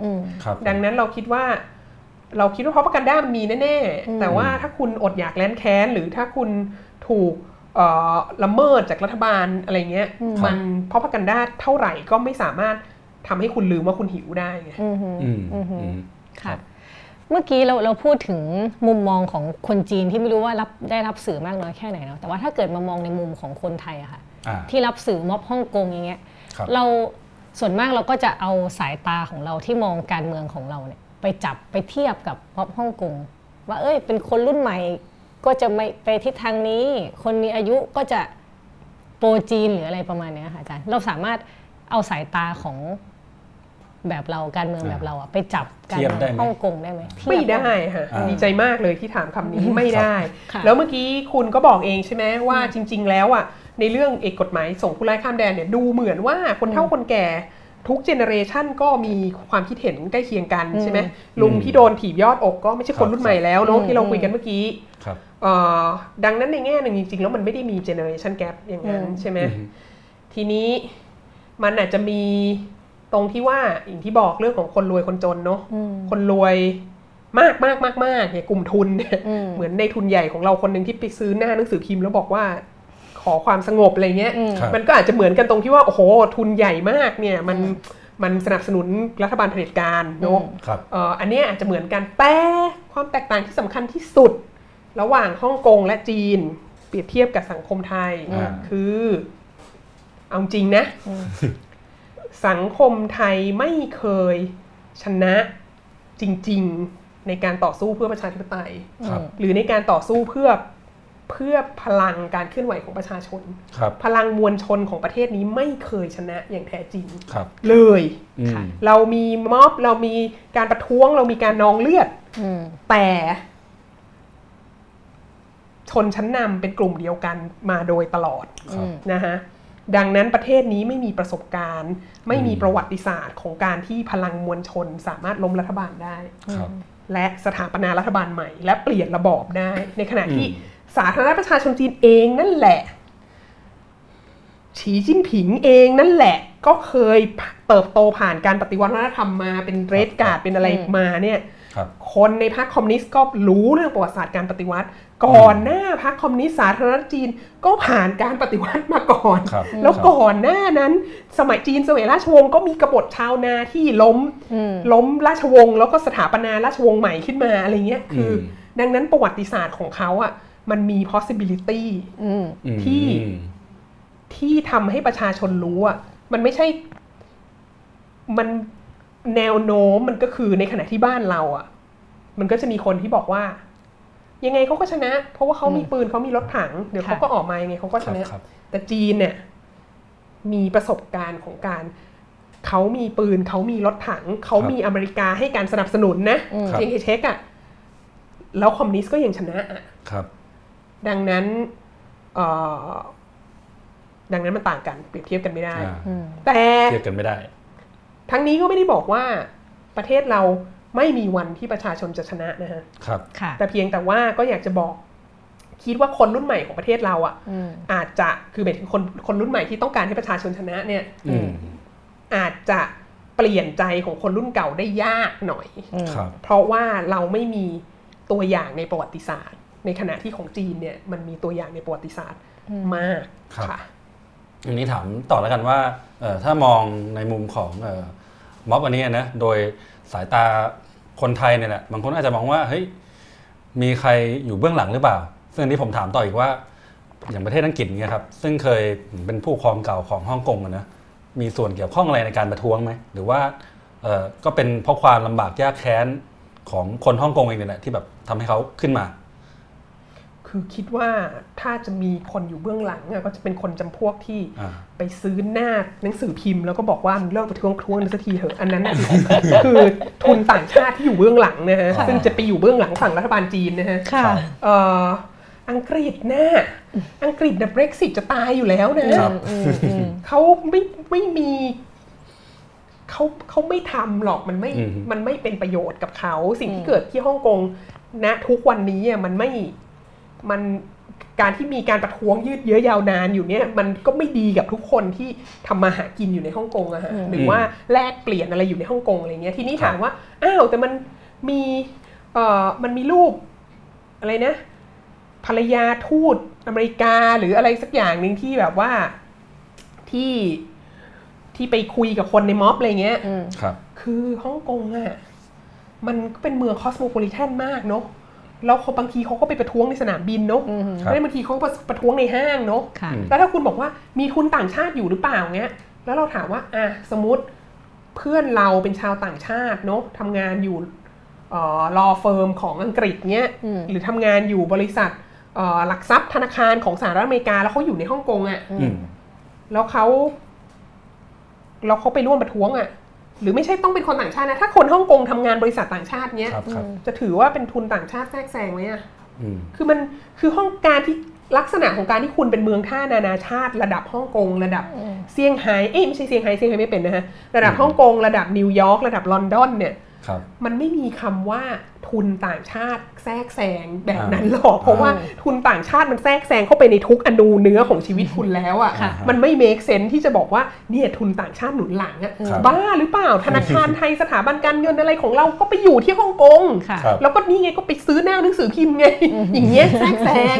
นะฮะดังนั้นคิดว่าไม่มีไม่ไม่ไม่ครับผมอเมริกาเองก็ก็ก็ก็พังนะฮะครับทีนี้อ่ะถามต่ออีกหน่อยแล้วกันครับว่าคือถ้าสมมติสงสัยต่อเนี่ยก็จะสงสัยต่อไปอีกว่าแล้วคนฮ่องกงที่เขาออกมาเรียกร้องประท้วงกันเนี่ยเขาเชื่อมั่นในระบอบประชาธิปไตยกันจริงๆหรือเปล่าอยากได้สิ่งนี้กันจริงหรือเปล่าโอ้ยนี่ยากมากเลยนะฮะยากมากจริงเดี๋ยวอยากขอแทรกไปคุยไปคุยมาตอนที่เดินประท้วงที่ม็อบเนี่ยเขามีการถือธงอเมริกาเดินมาก็ถามเขาว่าทำไมคุณถึงเลือกที่จะถือธงอเมริกาเขาบอกว่ามันเป็นสัญลักษณ์ของของเสรีภาพของชาติปไตยก็เลยถามต่อว่าแล้วคนก็จะหาว่าคุณแบบรับตังค์ดิรับตังค์จากอเมริกาหรือเปล่าอะไรเงี้ยเขาบอกไม่มันไม่เกี่ยวกันเออแต่หมายความว่าเขาใช้เลือกใช้ธงอเมริกาแทนความหมายของเสรีภาพของชาติปไตยแต่คนละเรื่องกับการรับตังค์หรือไม่รับตังค์ก็เป็นสัญลักษณ์เหมือนที่ตั้งแต่ที่เทียนันเหมินเนาะที่มีเทพีเทียนันเหมินที่ก็ได้ไอเดียเขาเรียกเทพีเสรีภาพเทียนันเหมินเนาะซึ่งก็คือเขาก็มองว่าสหรัฐอเมริกาเป็นสัญลักษณ์ของเสรีภาพแต่ว่าในในในขบวนประท้วงต่างๆเนี่ยเราก็เห็นแล้วในวันที่เขาบุกเข้าไปในสภาก็มีคนเอาธงของฮ่องกงที่เป็นอาณานิคมอังกฤษเนี่ยเข้าไปใช่ไหมแล้วจริงๆในการประท้วงหลายครั้งของฮ่องกงที่ต่อต้านรัฐบาลจริงตั้งแต่สมัยปฏิวัติล่มครั้งที่แล้วอ่ะก็มีคนเอาธงอังกฤษอาณานิคมอังกฤษมาถือไว้แล้วก็โอ้โหคนจีนก็โกรธโมโหอย่างหนักมากอะไรเงี้ยเราคิดว่าเราคิดว่าจริงๆแล้วประชาธิปไตยอาจจะไม่ใช่เรื่องใหญ่ที่สุดนะเพราะว่าพูดจริงแฟร์แล้วเก้าสิบเก้าปีหรืออะไรที่แบบว่าเป็นอาณานิคมของอังกฤษเนี่ยก็ไม่ไม่ได้เลือกตั้งเหมือนคนอังกฤษนะฮะก็ก็ผู้นำสูงสุดก็คือผู้ว่าของฮ่องกงเนี่ยก็คืออังกฤษก็ส่งมาดังนั้นก็ฮ่องกงก็ไม่ได้มีประชาธิปไตยและนี่ก็เป็นสิ่งที่รัฐบาลจีนก็พูดตลอดว่าอังกฤษปกครองมาตั้งเกือบศตวรรษน่ะไม่ไม่ให้ประชาธิปไตยเขาแล้วถึงเวลาจีนจะมารับต่อแล้วจะให้จีนให้ประชาธิปไตยมันก็ไม่แฟร์ใช่ไหมแล้วเราก็ไม่แน่ใจด้วยซ้ำว่าโอ้ขนาดประเทศไทยใหญ่อุดมของเราเนี่ยเปลี่ยนแปลงการปกครองมาตั้งเกือบร้อยปีแล้วเหมือนกันเนี่ยก็ยังเขาก็ยังบอกว่าคนยังไม่รู้หรอกว่าประชาธิปไตยคืออะไรโน้นนี้นั้นเล่นเถียงกันอยู่เลยว่าตอนนี้เรามีรัฐบาลที่ประชาธิปไตย เก้าสิบเก้าจุดเก้าเก้าเปอร์เซ็นต์ อย่างเงี้ยดังนั้นมันก็พูดได้ยากว่าคนฮ่องกงเนี่ยเขารู้จริงๆหรือเปล่าว่าประชาธิปไตยคืออะไรเขามีประสบการณ์จริงหรือเปล่าเขาเข้าใจหรือเปล่าอะไรเงี้ยแต่เราคิดว่าสิ่งที่ชัดเจนที่สุดก็คือว่าเขาอยากได้เสรีภาพนะเสรีภาพที่อังกฤษให้ตามกฎหมายของอังกฤษเสรีภาพในการแสดงความคิดเห็นเสรีภาพในการวิพากษ์วิจารณ์รัฐบาลเสรีภาพสื่อเสรีภาพในการแสดงออกเสรีภาพทางวิชาการเหล่านี้เขาต้องการซึ่งภายใต้กฎหมายอังกฤษมันควรจะมีแล้วมันก็ถึงเป็นเหตุให้ทั้งหมดนี้มันเริ่มต้นมาจากกฎหมายส่งผู้ร้ายข้ามแดนเพราะว่าเขารู้สึกว่ามันละเมิดเสรีภาพของเขาครับผมโอเคครับตอนนี้เข้าใจว่ามีคำถามเข้ามาพอสมควรนะครับเดี๋ยวเราลองมาไล่ดูกันว่ามีใครถามอะไรเข้ามาบ้างนะครับคุณหญินตวงพรครับถามว่าเห็นว่าจีนจะดันเซินเจิ้นเป็นศูนย์กลางทางการเงินแทนฮ่องกงแล้วจีนจะเก็บฮ่องกงไว้ทำไมครับก็อย่างที่บอกค่ะเซินเจิ้นอยู่ภายใต้ระบบกฎหมายจีน ร้อยเปอร์เซ็นต์ โดยสิ้นเชิงซึ่งเป็นระบบกฎหมายที่ต่างชาติไม่ให้ความมั่นใจเท่ากับระบบกฎหมายอาณานิคมอังกฤษที่ใช้อยู่ในฮ่องกงดังนั้นเซินเจิ้นไม่สามารถเป็นเหมือนฮ่องกงได้อ๋อครับคำถามต่อมานะครับหลังสงครามเย็นจีนเปิดประเทศและติดต่อกับทุนตะวันตกโดยตรงสถานะของฮ่องกงในฐานะพื้นที่ต่อรองเปลี่ยนไปไหมครับและการประท้วงครั้งนี้ทำให้สถานะของฮ่องกงเปลี่ยนไปอีกหรือเปล่าไม่ไม่ได้เปลี่ยนไปโดยสิ้นเชิงนะฮะเพราะว่าอย่างที่บอกมันมีเสรีภาพในการแสดงออกมีเสรีภาพในการตีพิมพ์นะฮะหนังสือหลายเล่มที่เป็นภาษาจีน ที่ไม่อาจตีพิมพ์ได้ในสาธารณประชาชนจีนมาตีพิมพ์ที่ฮ่องกงแล้วคนจีนที่มาฮ่องกงสามารถมาซื้อหนังสือเหล่านี้ได้แล้วคนจีนที่มาฮ่องกงสามารถเล่น Facebook ได้อะไรเงี้ยแล้วดังนั้นมันเสรีภาพที่มีอยู่ในฮ่องกงภายใต้หนึ่งประเทศสองระบบเนี่ยมันทำให้ฮ่องกงยังคงเป็นพื้นที่ต่อรองตรงนั้นอยู่ต่อเนื่องด้วยคำถามนี้เลยครับถามว่าทำไมจีนถึงอยากจะขยายเข้ามาในฮ่องกงเข้ามาเรื่อยๆครับทั้งที่โมเดลหนึ่งประเทศสองระบบเนี่ยก็ดูเหมือนว่าทำงานได้ดีพอสมควรตลอดยี่สิบปีที่ผ่านมาอ่าอันนี้เป็นคำถามที่ดีมากครับเอ่อแสดงว่ามันทำงานไม่ได้ดีพอสมควรตลอดยี่สิบปีที่ผ่านมาแสดงว่าหนึ่งประเทศสองระบบอ่ะมันอาจจะมันอาจจะดีพอสมควรนะสำหรับฮ่องกงหรืออะไรเงี้ยแต่อย่างที่บอกว่าตอนนี้จีนกำลังเผชิญวิกฤตแล้วจีนกำลังพยายามผลักดันอย่างมากให้เศรษฐกิจโตให้รีเวิร์สไอ้การถดถอยของการเติบโตทางเศรษฐกิจอันเนี้ยแล้วเราเราโดยส่วนตัวเราคิดว่ามันอาจจะเป็นผลให้มีความรู้สึกว่าถ้าจัดการกับฮ่องกงได้อะมันจะช่วยให้หนึ่งแถบหนึ่งเส้นทางบรรลุผลมากขึ้นไหมมันจะทำให้จีนสามารถเข้าไปจัดการอะไรกับการใช้ฮ่องกงเป็นศูนย์กลางของการค้ากับต่างประเทศตามแนวทางเบลต์แอนด์โรดอันนี้ได้ไหมอะไรเงี้ยคือเราคิดว่าเราคิดว่าหนึ่งประเทศสองระบบมันไม่ได้มันไม่ได้ป้องมันไม่ได้แก้ไขปัญหาการการเศรษฐกิจของจีนโตน้อยลงอ่ะดังนั้นดังนั้นเราคิดว่าอันนี้เป็นการที่จีนเข้ามาวอร์แวร์กับฮ่องกงตอนนี้มันเป็นมันเป็นอาการอย่างหนึ่งของวิกฤตที่เกิดขึ้นจากการที่เศรษฐกิจจีนโตน้อยลงโอเคค่ะโอเคครับ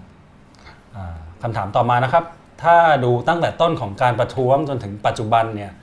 รัฐบาลจีนมีท่าทีที่เปลี่ยนไปบ้างไหมครับ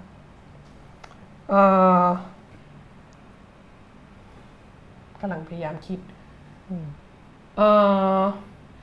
รัฐบาลสิ่งที่รัฐบาลจีนทำมากขึ้นเรื่อยๆและอันนี้ถ้าคนติดตาม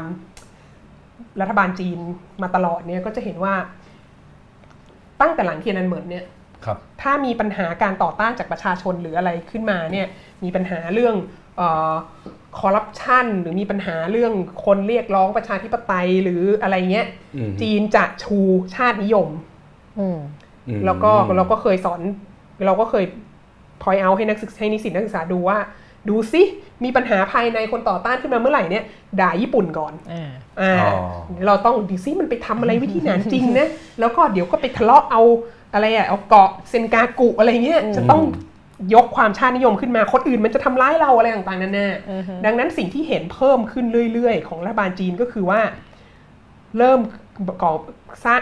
เราเริ่มเห็นข่าวที่บอกว่าคนฮ่องกงเป็นคนขายชาติคนฮ่องกงลืมกำพืชคนฮ่องกงโน้นนี่นั้นสร้างภาพที่มันไม่ดีให้กับคนคือต้องการให้คนในปลุกกระแสชาตินิยมในในคนจีนแผ่นดินใหญ่อันนั้นส่วนหนึ่งแล้วเรารู้สึกว่าการปลุกอย่างเงี้ยเราว่ามันชักจะเริ่มไม่ได้ผลละหรือมันอาจจะไม่ได้ผลดีเท่าที่ควรหรืออะไรก็ตามเนี่ยเพราะว่าล่าสุดเริ่มมีเสียงบอกว่าต่างชาติเลิกเข้ามาแทรกแซงเริ่มมีการบอกว่าต่างชาติเข้ามาแทรกแซงแล้วก็เนี่ยเริ่มมีแบบว่าในทุนที่ไปทำมาหากินอยู่กับรัฐบาลจีนเยอะมากไปซื้อสื่อบอกว่าหยุดได้แล้วอะไรเงี้ยคือเริ่มมีการบอกออกมาว่าเนี่ยเป็นเพราะทุนต่างชาติหลังโน้นนี้นั้นอะไรเงี้ยก็เป็นการแบบเป็นการปลุกกระแสชาตินิยมอีกอย่างหนึ่งซึ่งเรามีความรู้สึกว่าถ้าถ้ามัน under control จริงๆเนี่ยเขาจะไม่ทำอย่างนี้จะดูเหมือนกระแสชาตินิยมจีนนี่ปลุกที่ไทยขึ้นเหมือนกันนะคะคนไทยดูค่ะใช่เรามีลูกจีนรักชาติเยอะค่ะครับซึ่งอันนี้ไปตามดูได้ในตอนที่แล้วที่อาจารย์วัฒนามาคุยใช่ลูกจีนรักชาติเยอะมากคำถามต่อไปนะครับประเทศอังกฤษซึ่งเป็นผู้ปกครองเก่าของฮ่องกงมีบทบาทมากน้อยแค่ไหนในการประท้วงอ่ะเหมือนอันนี้อาจารย์ตอบไปแล้วสักครู่บางคนมองว่าฮ่องกงจะกลายเป็นเบอร์ลิน สองจุดศูนย์ นั่นคือเป็นสนามรูปธรรมของการต่อสู้กันเชิงอุดมการณ์อาจารย์เห็นด้วยไหมครับเอ่อไม่ค่ะเพราะเบอร์ลินเนี่ยมันเป็นสงครามเย็นใช่ไหมมันต่อสู้กันทางอุดมการณ์ระหว่างสังคมนิยมที่สนับสนุนโดยสหภาพโซเวียตและเสรีนิยมที่สนับสนุนโดยโลกตะวันตกโดยนำโดยสหรัฐอเมริกาใช่ไหมแล้วพอท้ายๆสหภาพโซเวียตจะล่มสลายแล้วมันก็เลยรวมกันได้ใช่ไหมแต่นี้มันไม่ใช่แล้วก็รัฐบาลจีนก็ชอบพูดฝ่ายโปรจีนก็ชอบพูดว่าฮ่องกงเป็นปัญหาภายในประเทศของจีนนะซึ่งอันนี้เราว่าในแง่หนึ่ง มันก็จริงนะฮ่องกงก็เป็นปัญหาภายในประเทศของจีนนะครับในแง่ที่ว่ามันจริงๆแล้วมันไม่ใช่ความขัดแย้งระหว่างสังคมนิยมกับกับกับเสรีนิยมไม่ใช่ความขัดแย้งระหว่างเผด็จการกับประชาธิปไตยหรอกพูดจริงมันแล้วมันเป็นอะไรมันเป็นความขัดแย้งระหว่างนายทุนที่รวยกับคนจนนะฮะแล้วมันเป็นความขัดแย้งที่มีที่มาสำคัญมาจากความเหลื่อมล้ำและอันนี้ก็ย้อนแย้งมากคือว่ารัฐบาลจีนซึ่งชื่อว่าเป็นพรรคคอมมิวนิสต์แห่งประเทศจีนเนี่ยกลับมาสนับสนุนนายทุนและทำให้นายทุนรวยขึ้นรวยขึ้นรวยขึ้นรวยขึ้นเรื่อยๆเออแล้วก็ทำให้คุณภาพชีวิตของคนจนเนี่ยแย่ลงแย่ลงแย่ลงแย่ลงเรื่อยๆด้วยการบอกว่าอันเนี้ยอันนี้มันจะทำให้เศรษฐกิจของจีนติดโตขึ้นเรื่อยๆซึ่งท้ายที่สุดแล้วมันก็ไม่จริงเศรษฐกิจของจีนก็โตน้อยลงแล้วคนจนก็ก็มีชีวิตที่แย่ลงแย่ลงเพียงแต่ว่าเราเห็นเรื่องนี้ในฮ่องกงเราไม่เห็นเรื่องนี้ในส่วนของคนจนอื่นๆที่อยู่ในจีนเพราะว่าฮ่องกงเนี่ยใช้อินเทอร์เน็ตได้มากกว่าแล้วเปิดสู่โลกภายนอกดังนั้นสิ่งที่เรากำลังเห็นที่ฮ่องกงเนี่ยมันเป็นปัญหาภายในของจีนจริงๆมันเป็นปัญหาที่อยู่จัดการไม่ได้เรื่องความเหลื่อมล้ำอันนี้แล้วอยู่ก็พยายามเข้าไปแทรกแซงทางการเมืองอื่นๆอีกนะฮะดังนั้นเนี่ยมันไม่ใช่การแข่งกันทางอุดมการณ์มันคือการจัดการปัญหาความเหลื่อมล้ำไม่ได้เพราะฉะนั้นเทียบแบบเบอร์ลิน สองจุดศูนย์ ไม่ได้ครับผมคำถามต่อไปครับแบบเรียนฮ่องกงเล่าเล่าเรื่องจีนอย่างไรครับแล้วก็เล่าเรื่องเทียนอันเหมินยังไงเอ่อเอาเท่าที่รู้แล้วกันนะฮะครับคือที่มันมีการปฏิวัติล่มเหลืองข่าวที่แล้วอ่ะที่โจชัวหว่องยังเรียนมัธยมอยู่อ่ะเขาออกมาต่อต้านความพยายามของรัฐบาลฮ่องกงอ่ะที่จะใส่วิชาหน้าที่พลเมืองลงไปในหลักสูตรประถมมัธยมแล้วเขาบอกว่าวิชาหน้าที่พลเมืองเนี่ยมันเป็นโฆษณาเชิญชวนเชื่อที่จะล้างสมองให้เด็กฮ่องกงเนี่ยชื่นชมพรรคคอมมิวนิสต์จีนแล้วเขาก็เลยออกมาประท้วงเพราะเขาไม่ต้องการให้คนรุ่นใหม่ถูกล้างสมอง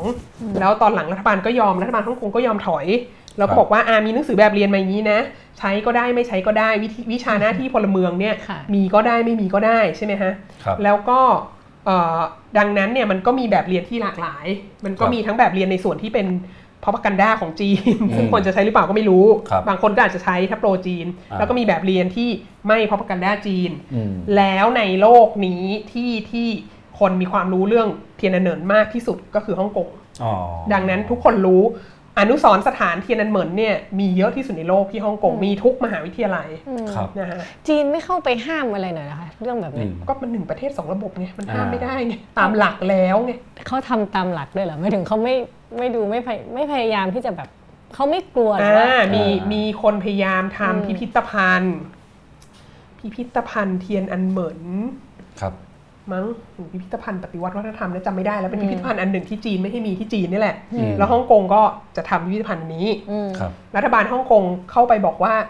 ใช้ตึกผิดประเภทตึกนี้ไม่ได้ขอทำพิพิธภัณฑ์ห้ามใช้ทำพิพิธภัณฑ์อะไรเงี้ยเขาก็มีความพยายามเข้าไปแทรกแซงตรงนี้แต่ว่าเขาก็ต้องแทรกแซงเนียนๆไงพอถ้าเขาแทรกแซงไปบอกว่าเฮ้ยมหาลัยฮ่องกงจงทุบอนุสรณ์สถานเทียนอันเหมินอันนี้ทิ้งซะโอ้โหเดี๋ยวก็จะได้มีอย่างที่เห็นทุกวันนี้โอเคคำถามต่อไป น่าสนใจครับวันนี้ การที่เจ้าสัวไทยไปซื้อสื่อเพื่อเรียกร้องความสงบในฮ่องกงสะท้อนให้เห็นอะไรครับสะท้อนให้เห็นว่าเจ้าสัวไทยคนดังกล่าวเนี่ย ไม่รู้อาจจะมีเจ้าสัวไทยหลายคนที่ซื้อเออก็ไม่รู้นะไม่ได้ไม่ได้พาดพิงใครเป็นพิเศษแสดงให้เห็นว่าหลังๆเนี่ยจีนเขาจะมีสิ่งที่เรียกว่านายทุนแดงนะฮะก็คืออะไรครับนายทุนแดงเนี่ยคือคนสัญชาติจีนที่เกิดและโตในประเทศจีนที่ขึ้นมาทำธุรกิจอะไรต่างๆแล้วก็ได้รับความสนับสนุนจากรัฐบาลเต็มที่เช่นแจ็คหม่าเนี่ยแล้วสิ่งที่เกิดขึ้นก็คือสมัยก่อนตอนที่จีนเพิ่งเปิดประเทศใหม่ๆคนจีนอยู่ภายใต้ระบอบเหมาอีสมายาวนานเนี่ยแล้วก็ทำธุรกิจใหญ่ๆไม่เป็นเนี่ยจีนก็จะมีความเอาใจพวกนายทุนจีนพ้นทะเลมากนะก็พยายามจะโอเอชวนไปทำโน้นนี้นั้นอะไรเงี้ยอย่างมากแต่ว่าหลังๆเนี่ยคนจีนเริ่มทำเองเป็นแล้วขึ้นไปสู่ระดับที่จะแบบโอ้โหไปไฟกับพวกบิลเกตส์พวกอะไรวอร์เรนบัฟเฟตต์อะไรทั้งหลายแล้วเนี่ยรัฐบาลจีนก็จะเลือกที่จะสนับสนุนนายทุนแดงของตัวเองมากกว่าดังนั้นนายทุนจีนพ้นทะเลก็ บางส่วนก็เริ่มจะตกกระป๋องครับดังนั้นการไปซื้อสื่อเนี่ยก็อาจจะเป็นการพยายามที่จะไม่ตกกระป๋องเร็วเกินไปคือเราคิดว่าตกกระป๋องนี่ก็รวมถึงเจ้าสัวไทยด้วยนั่นแหละไม่รู้พูดลอยๆไม่รู้ใครไม่รู้หมายถึงใครแต่ว่าแต่ว่าเขาคือเอางี้ดีกว่าไม่คิดว่าเขาทำเพื่อรัฐบาลจีนเขาทำเพื่อตัวเองให้อยู่ในอาจจะอยู่ในสถานภาพที่เป็นที่เอ็นดูของรัฐบาลจีนมากกว่ามากกว่าที่เป็นอยู่ณทุกวันนี้โอเคครับค่ะคำถามต่อไปนะครับ คิดว่ารูปแบบม็อบฮ่องกงถ้าเทียบกับม็อบไทยเสื้อเหลืองเสื้อแดงมีความแตกต่างกันยังไงครับโอ้แตกต่างมากดังที่บอกไปแล้วเมื่อกี้นี้นะฮะว่าจีนเนี่ยมีประวัติศาสตร์อันยาวนานแห่งพลังประชาชนสามารถโค่นล้มชนชั้นนำได้นะฮะแล้วก็ดังนั้นเนี่ยมันอย่างที่คุณปานิชพยายามจะไม่ใช้คำว่าฉันทามติแต่ว่า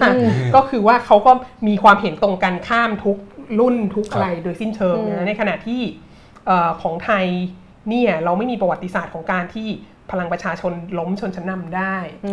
ดังนั้นมันก็จะมีคนที่ผูกตัวเองติดกับชนชั้นนำมาโดยตลอดแล้วก็ร่ำรวยประสบความสำเร็จมีความปลอดภัยในชีวิตและทรัพย์สินและต่างๆนานาด้วยการสนับสนุนชนชั้นนำไม่ว่าจะอะไรทั้งสิ้นก็จะสนับสนุนชนชั้นนำแล้วก็อาจจะเป็นไปได้ยากมากที่จะเปลี่ยนใจเขาเพราะว่ามันไม่เคยมีมาก่อนในประวัติศาสตร์นะฮะดังนั้นดังนั้นความเขาเรียกอะไรความสัมพันธ์ปฏิสัมพันธ์และการพูดกันรู้เรื่องระหว่างเหลืองกับแดงเนี่ยมันก็ยากมากในขณะที่ในเคสฮ่องกงเนี่ยเห็นชัดเจนเลยว่าคือคนที่มันไม่มันมันไม่ได้แตกกันแบบเหลืองกับแดงเนี่ยมันคือชนชั้นกลางชนชั้นล่างกรรมาชีพอะไรทั้งหลายกับในทุนใหญ่มากที่มีอิทธิพลในการเลือกผู้บริหารฮ่องกงอ่ะซึ่งคนมีสิทธิ์กับคนไม่มีสิทธิ์อ่ะซึ่งในทุนใหญ่นั้นก็ถ้าเทียบเป็นจำนวนประชากรนี่ก็คือน้อยกว่าน้อยมากน้อยมากถ้าถ้าลงมาตัวตัวระหว่างคนที่สนับสนุนจีนปักกิ่งกับคนที่สนับสนุนฝ่ายม็อบเนี่ยก็ก็ก็สู้ไม่ได้ค่ะจำนวนแบบไม่สามารถสู้กันได้ค่ะโอเคครับอะไรจะเกิดขึ้นครับถ้าการประท้วงต่อไปถึงวันที่หนึ่งตุลาซึ่งเป็นวันชาติจีนจีนจะเสียฟอร์มหนักมากเพราะว่านี่คือวันครบรอบเจ็ดสิบปีของการสถาปนาสาธารณรัฐประชาชนจีนนะฮะไมเคิลเทียนที่เป็นผู้แทนฮ่องกงฝ่ายโปรจีนที่เขาให้สัมภาษณ์บลูมเบิร์กที่พูดถึงเมื่อวันเมื่อกี้เมื่อสักครู่นี้นะฮะเขาก็บอกเหมือนกันว่ารัฐบาลจีนเนี่ยขีดเส้นตายมาว่าสัปดาห์แรกของเดือนกันยานะฮะเพราะว่าเขาต้องการให้แน่ใจว่ามันไม่เลยเถิดไปจนถึงวันที่หนึ่งตุลานะฮะดังนั้นเขาจะต้องการให้ทุกอย่างมันเรียบร้อยก่อนวันที่หนึ่งตุลาแต่ทั้งหมดนี้อันนี้ก็อยากจะกล่าวให้ทราบโดยทั่วกันว่ามันมีวันสำคัญวันหนึ่งที่จะมาในต้นเดือนกันยานะฮะที่เป็นวันที่สำคัญมากของสาธารณรัฐประชาชนจีนและพรรคคอมมิวนิสต์จีนแล้วเราทุกคนควรจะต้องรำลึกถึงกันเยอะๆนะฮะคือคือวันที่เก้ากันยานะฮะวันที่เก้ากันยาหนึ่งพันเก้าร้อยเจ็ดสิบหกหรือสองพันห้าร้อยสิบเก้า นะฮะ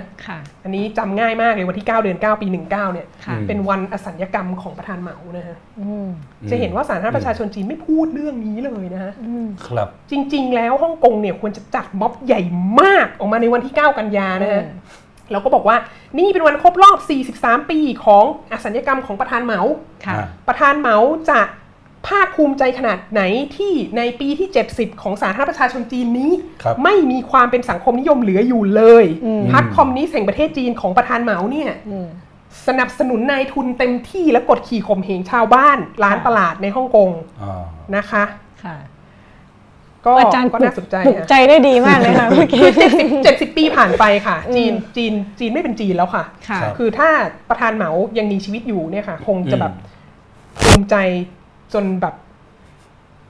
วิ่งชนตึกแบงก์ออฟไชน่าตายไปเลยค่ะโอเคครับ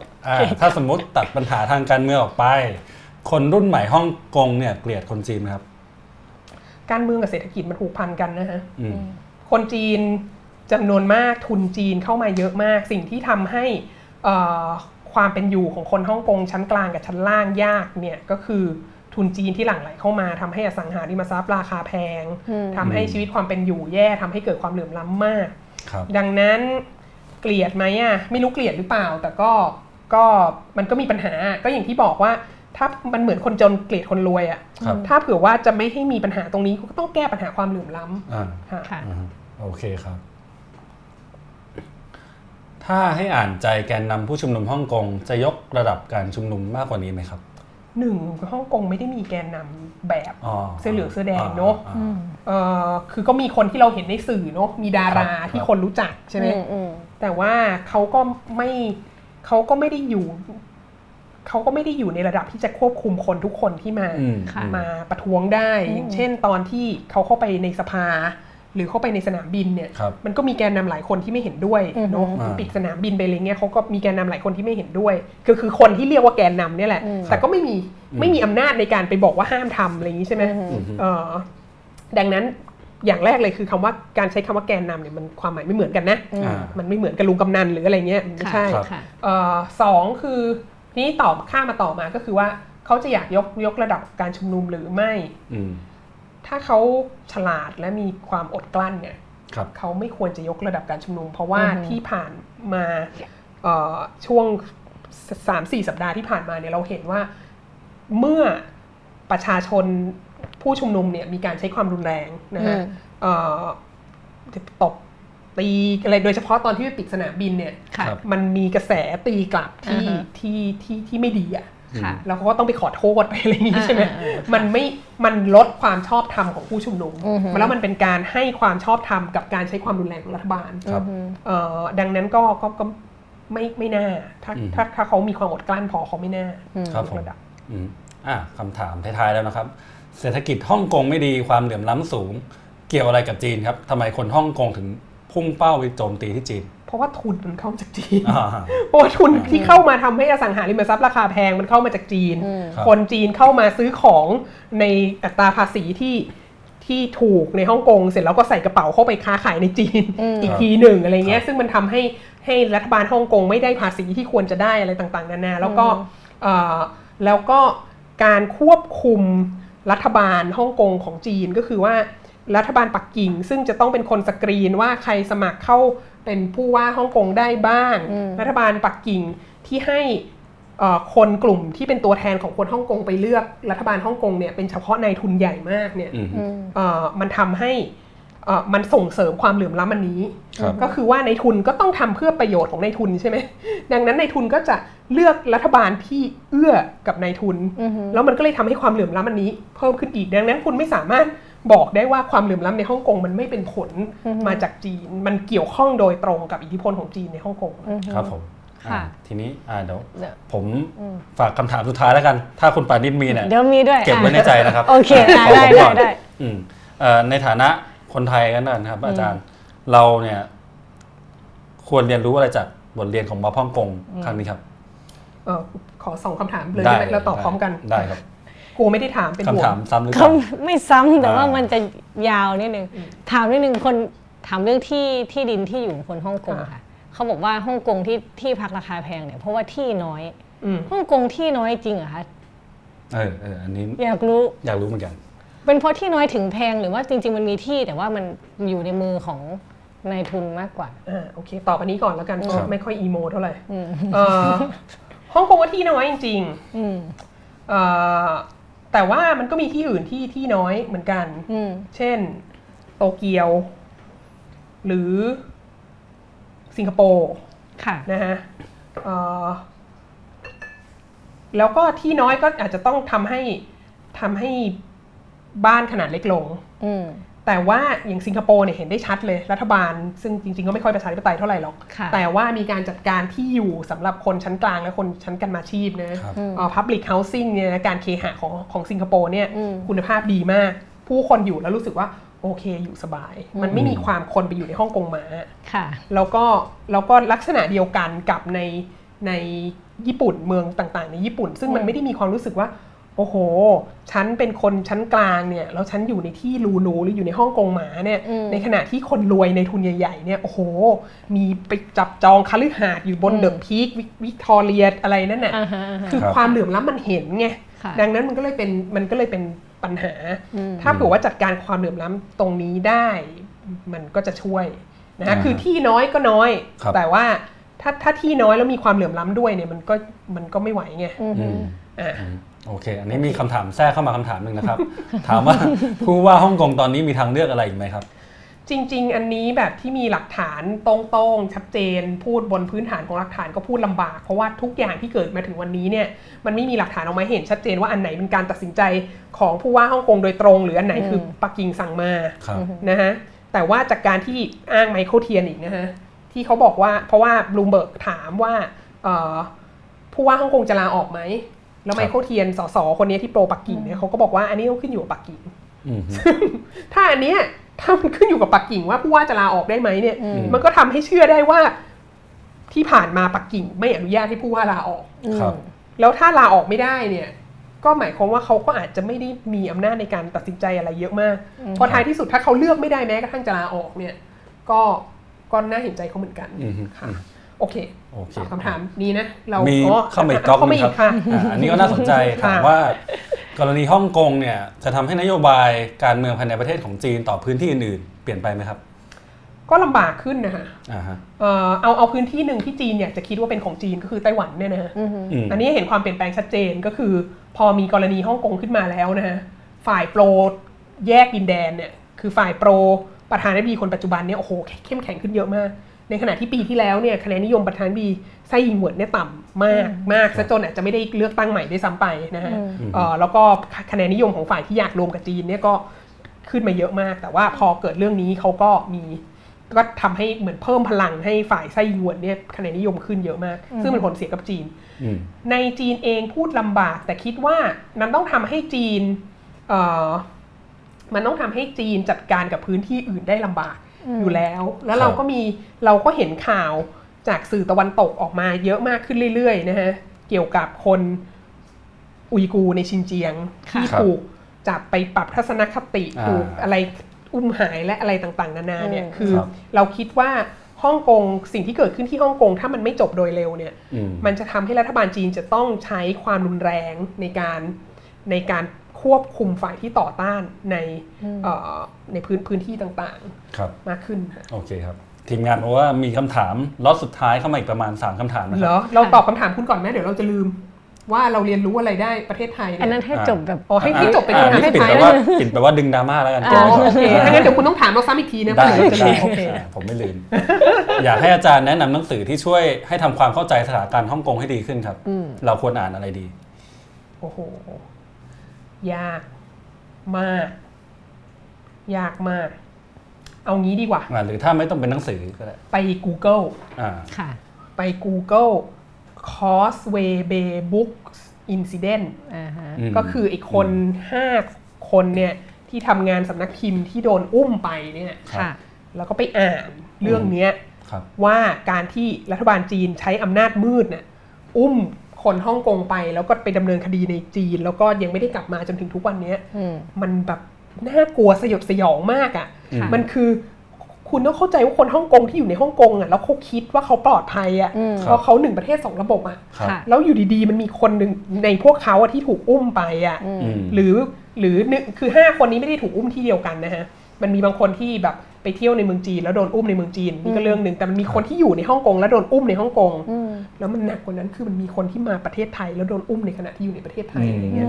ซึ่งอันนี้จะแสดงให้เห็นว่าคือคุณต้องคิดว่าถ้าคุณเป็นประชาชนที่อยู่ในประเทศที่คุณเชื่อว่า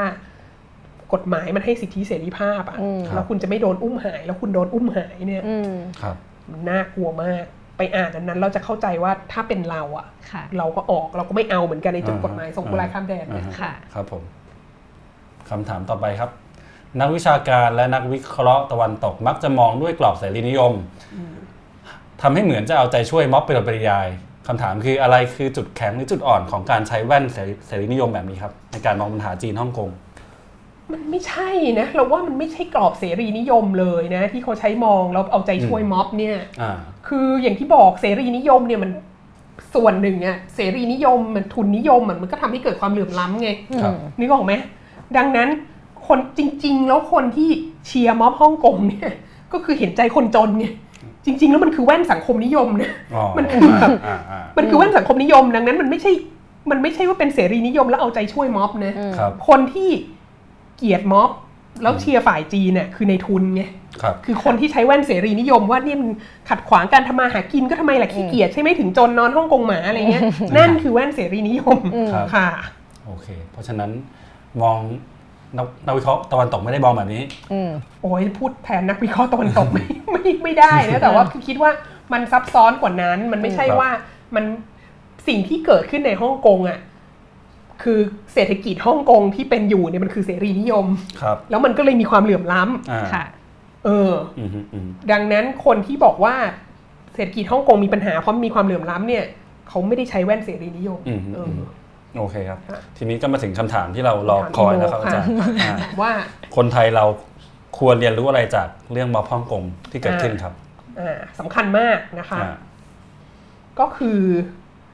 เวลาที่สังคมที่เราอยู่เนี่ยมันมีคนส่วนใหญ่มันมีคนจำนวนมากที่ได้รับความไม่เป็นธรรมครับเออมันมีคนจำนวนมากและมากขึ้นเรื่อยๆได้รับความไม่เป็นธรรมถูกอุ้มหายถูกเจ้าหน้าที่รัฐรังแกเอ่อระบบยุติธรรมไม่ดำเนินการมีความเหลื่อมล้ำคนรวยฆ่าคนตายไม่ติดคุกคนจนไม่ได้ฆ่าคนตายก็กลายเป็นแพะอะไรเงี้ยคนรวยลุกพื้นที่ป่าสร้างรีสอร์ทไม่เป็นไรคนจนเข้าไปเก็บเห็ดก็ติดคุกอะไรเงี้ยแล้วเราก็คิดว่าไม่เป็นไรเขาจนเขาคงทำอะไรไม่ดีสักอย่างแหละแล้วเราก็ยังโอเคอยู่เราไม่ยุ่งดีกว่าเราไม่พูดดีกว่าเดี๋ยวมีปัญหาเออเราก็อยู่ของเราไปทำหน้าที่ของเราไปอะไรเงี้ยไม่ต้องไปยุ่งเรื่องชาวบ้านเขาสิ่งที่เกิดที่ฮ่องกงคือแสดงให้เราเห็นว่าความระยำตำบอลในชีวิตเหล่านั้นน่ะที่มันเกิดกับคนจนที่สุดก่อนน่ะถ้าเราไม่ช่วยกันแก้ไขมันหรือเราไม่ช่วยกันยับยั้งมันเนี่ยมันจะขยายมันเรื่อยๆจนเวลาผ่านไปยี่สิบปีเนี่ยมันมาถึงชนชั้นกลางมันมาถึงคนที่จบปริญญาเอกจากต่างประเทศแล้วเป็นอาจารย์มหาวิทยาลัยมันมาถึงคนคนที่ทำงานชาวบ้านร้านตลาดโดยทั่วไปที่เมื่อก่อนก็ก็อยู่กันสบายๆมันจะมาถึงคุณในวันหนึ่งแล้วณวันหนึ่งมันจะถึงวันที่คุณเองก็อยู่ไม่ได้นะฮะดังนั้นคุณอย่าคิดว่ามันไม่ใช่เรื่องของคุณเพราะว่าสักวันหนึ่งมันจะมาถึงตัวคุณแน่ๆเพราะว่าความอายุติธรรมในสังคมเนี่ยถ้าถ้าคุณไม่เห็นคุณค่าของความเป็นมนุษย์ของคนจนหรือคนที่อ่อนแอกว่าคุณในสังคมเนี่ยสักวันหนึ่งเมื่อมันมาถึงตัวตัวคุณเนี่ยคุณก็ไม่อาจเรียกร้องให้คนอื่นเห็นคุณค่าความเป็นมนุษย์ของคุณได้ครับผมขมวดได้เฉียบคมลึกซึ้งแล้วก็น่าขบคิดนะครับครับผมสำหรับสัปดาห์หน้านะครับรายการวันออนวันวันออนวันก็ชื่อตอนว่าจับตาสภาผู้แทนไทยครับเราจะคุยกับดรอัธสิทธิ์พานแก้วจากคณะรัฐศาสตร์มหาวิทยาลัยธรรมศาสตร์นะครับก็รอติดตามกันได้นะครับสำหรับวันนี้ผมปานิชแล้วก็อาจารย์วัฒนาก็ขอลาท่านผู้ชมทุกคนแต่เพียงเท่านี้นะครับสวัสดีครับสวัสดีค่ะ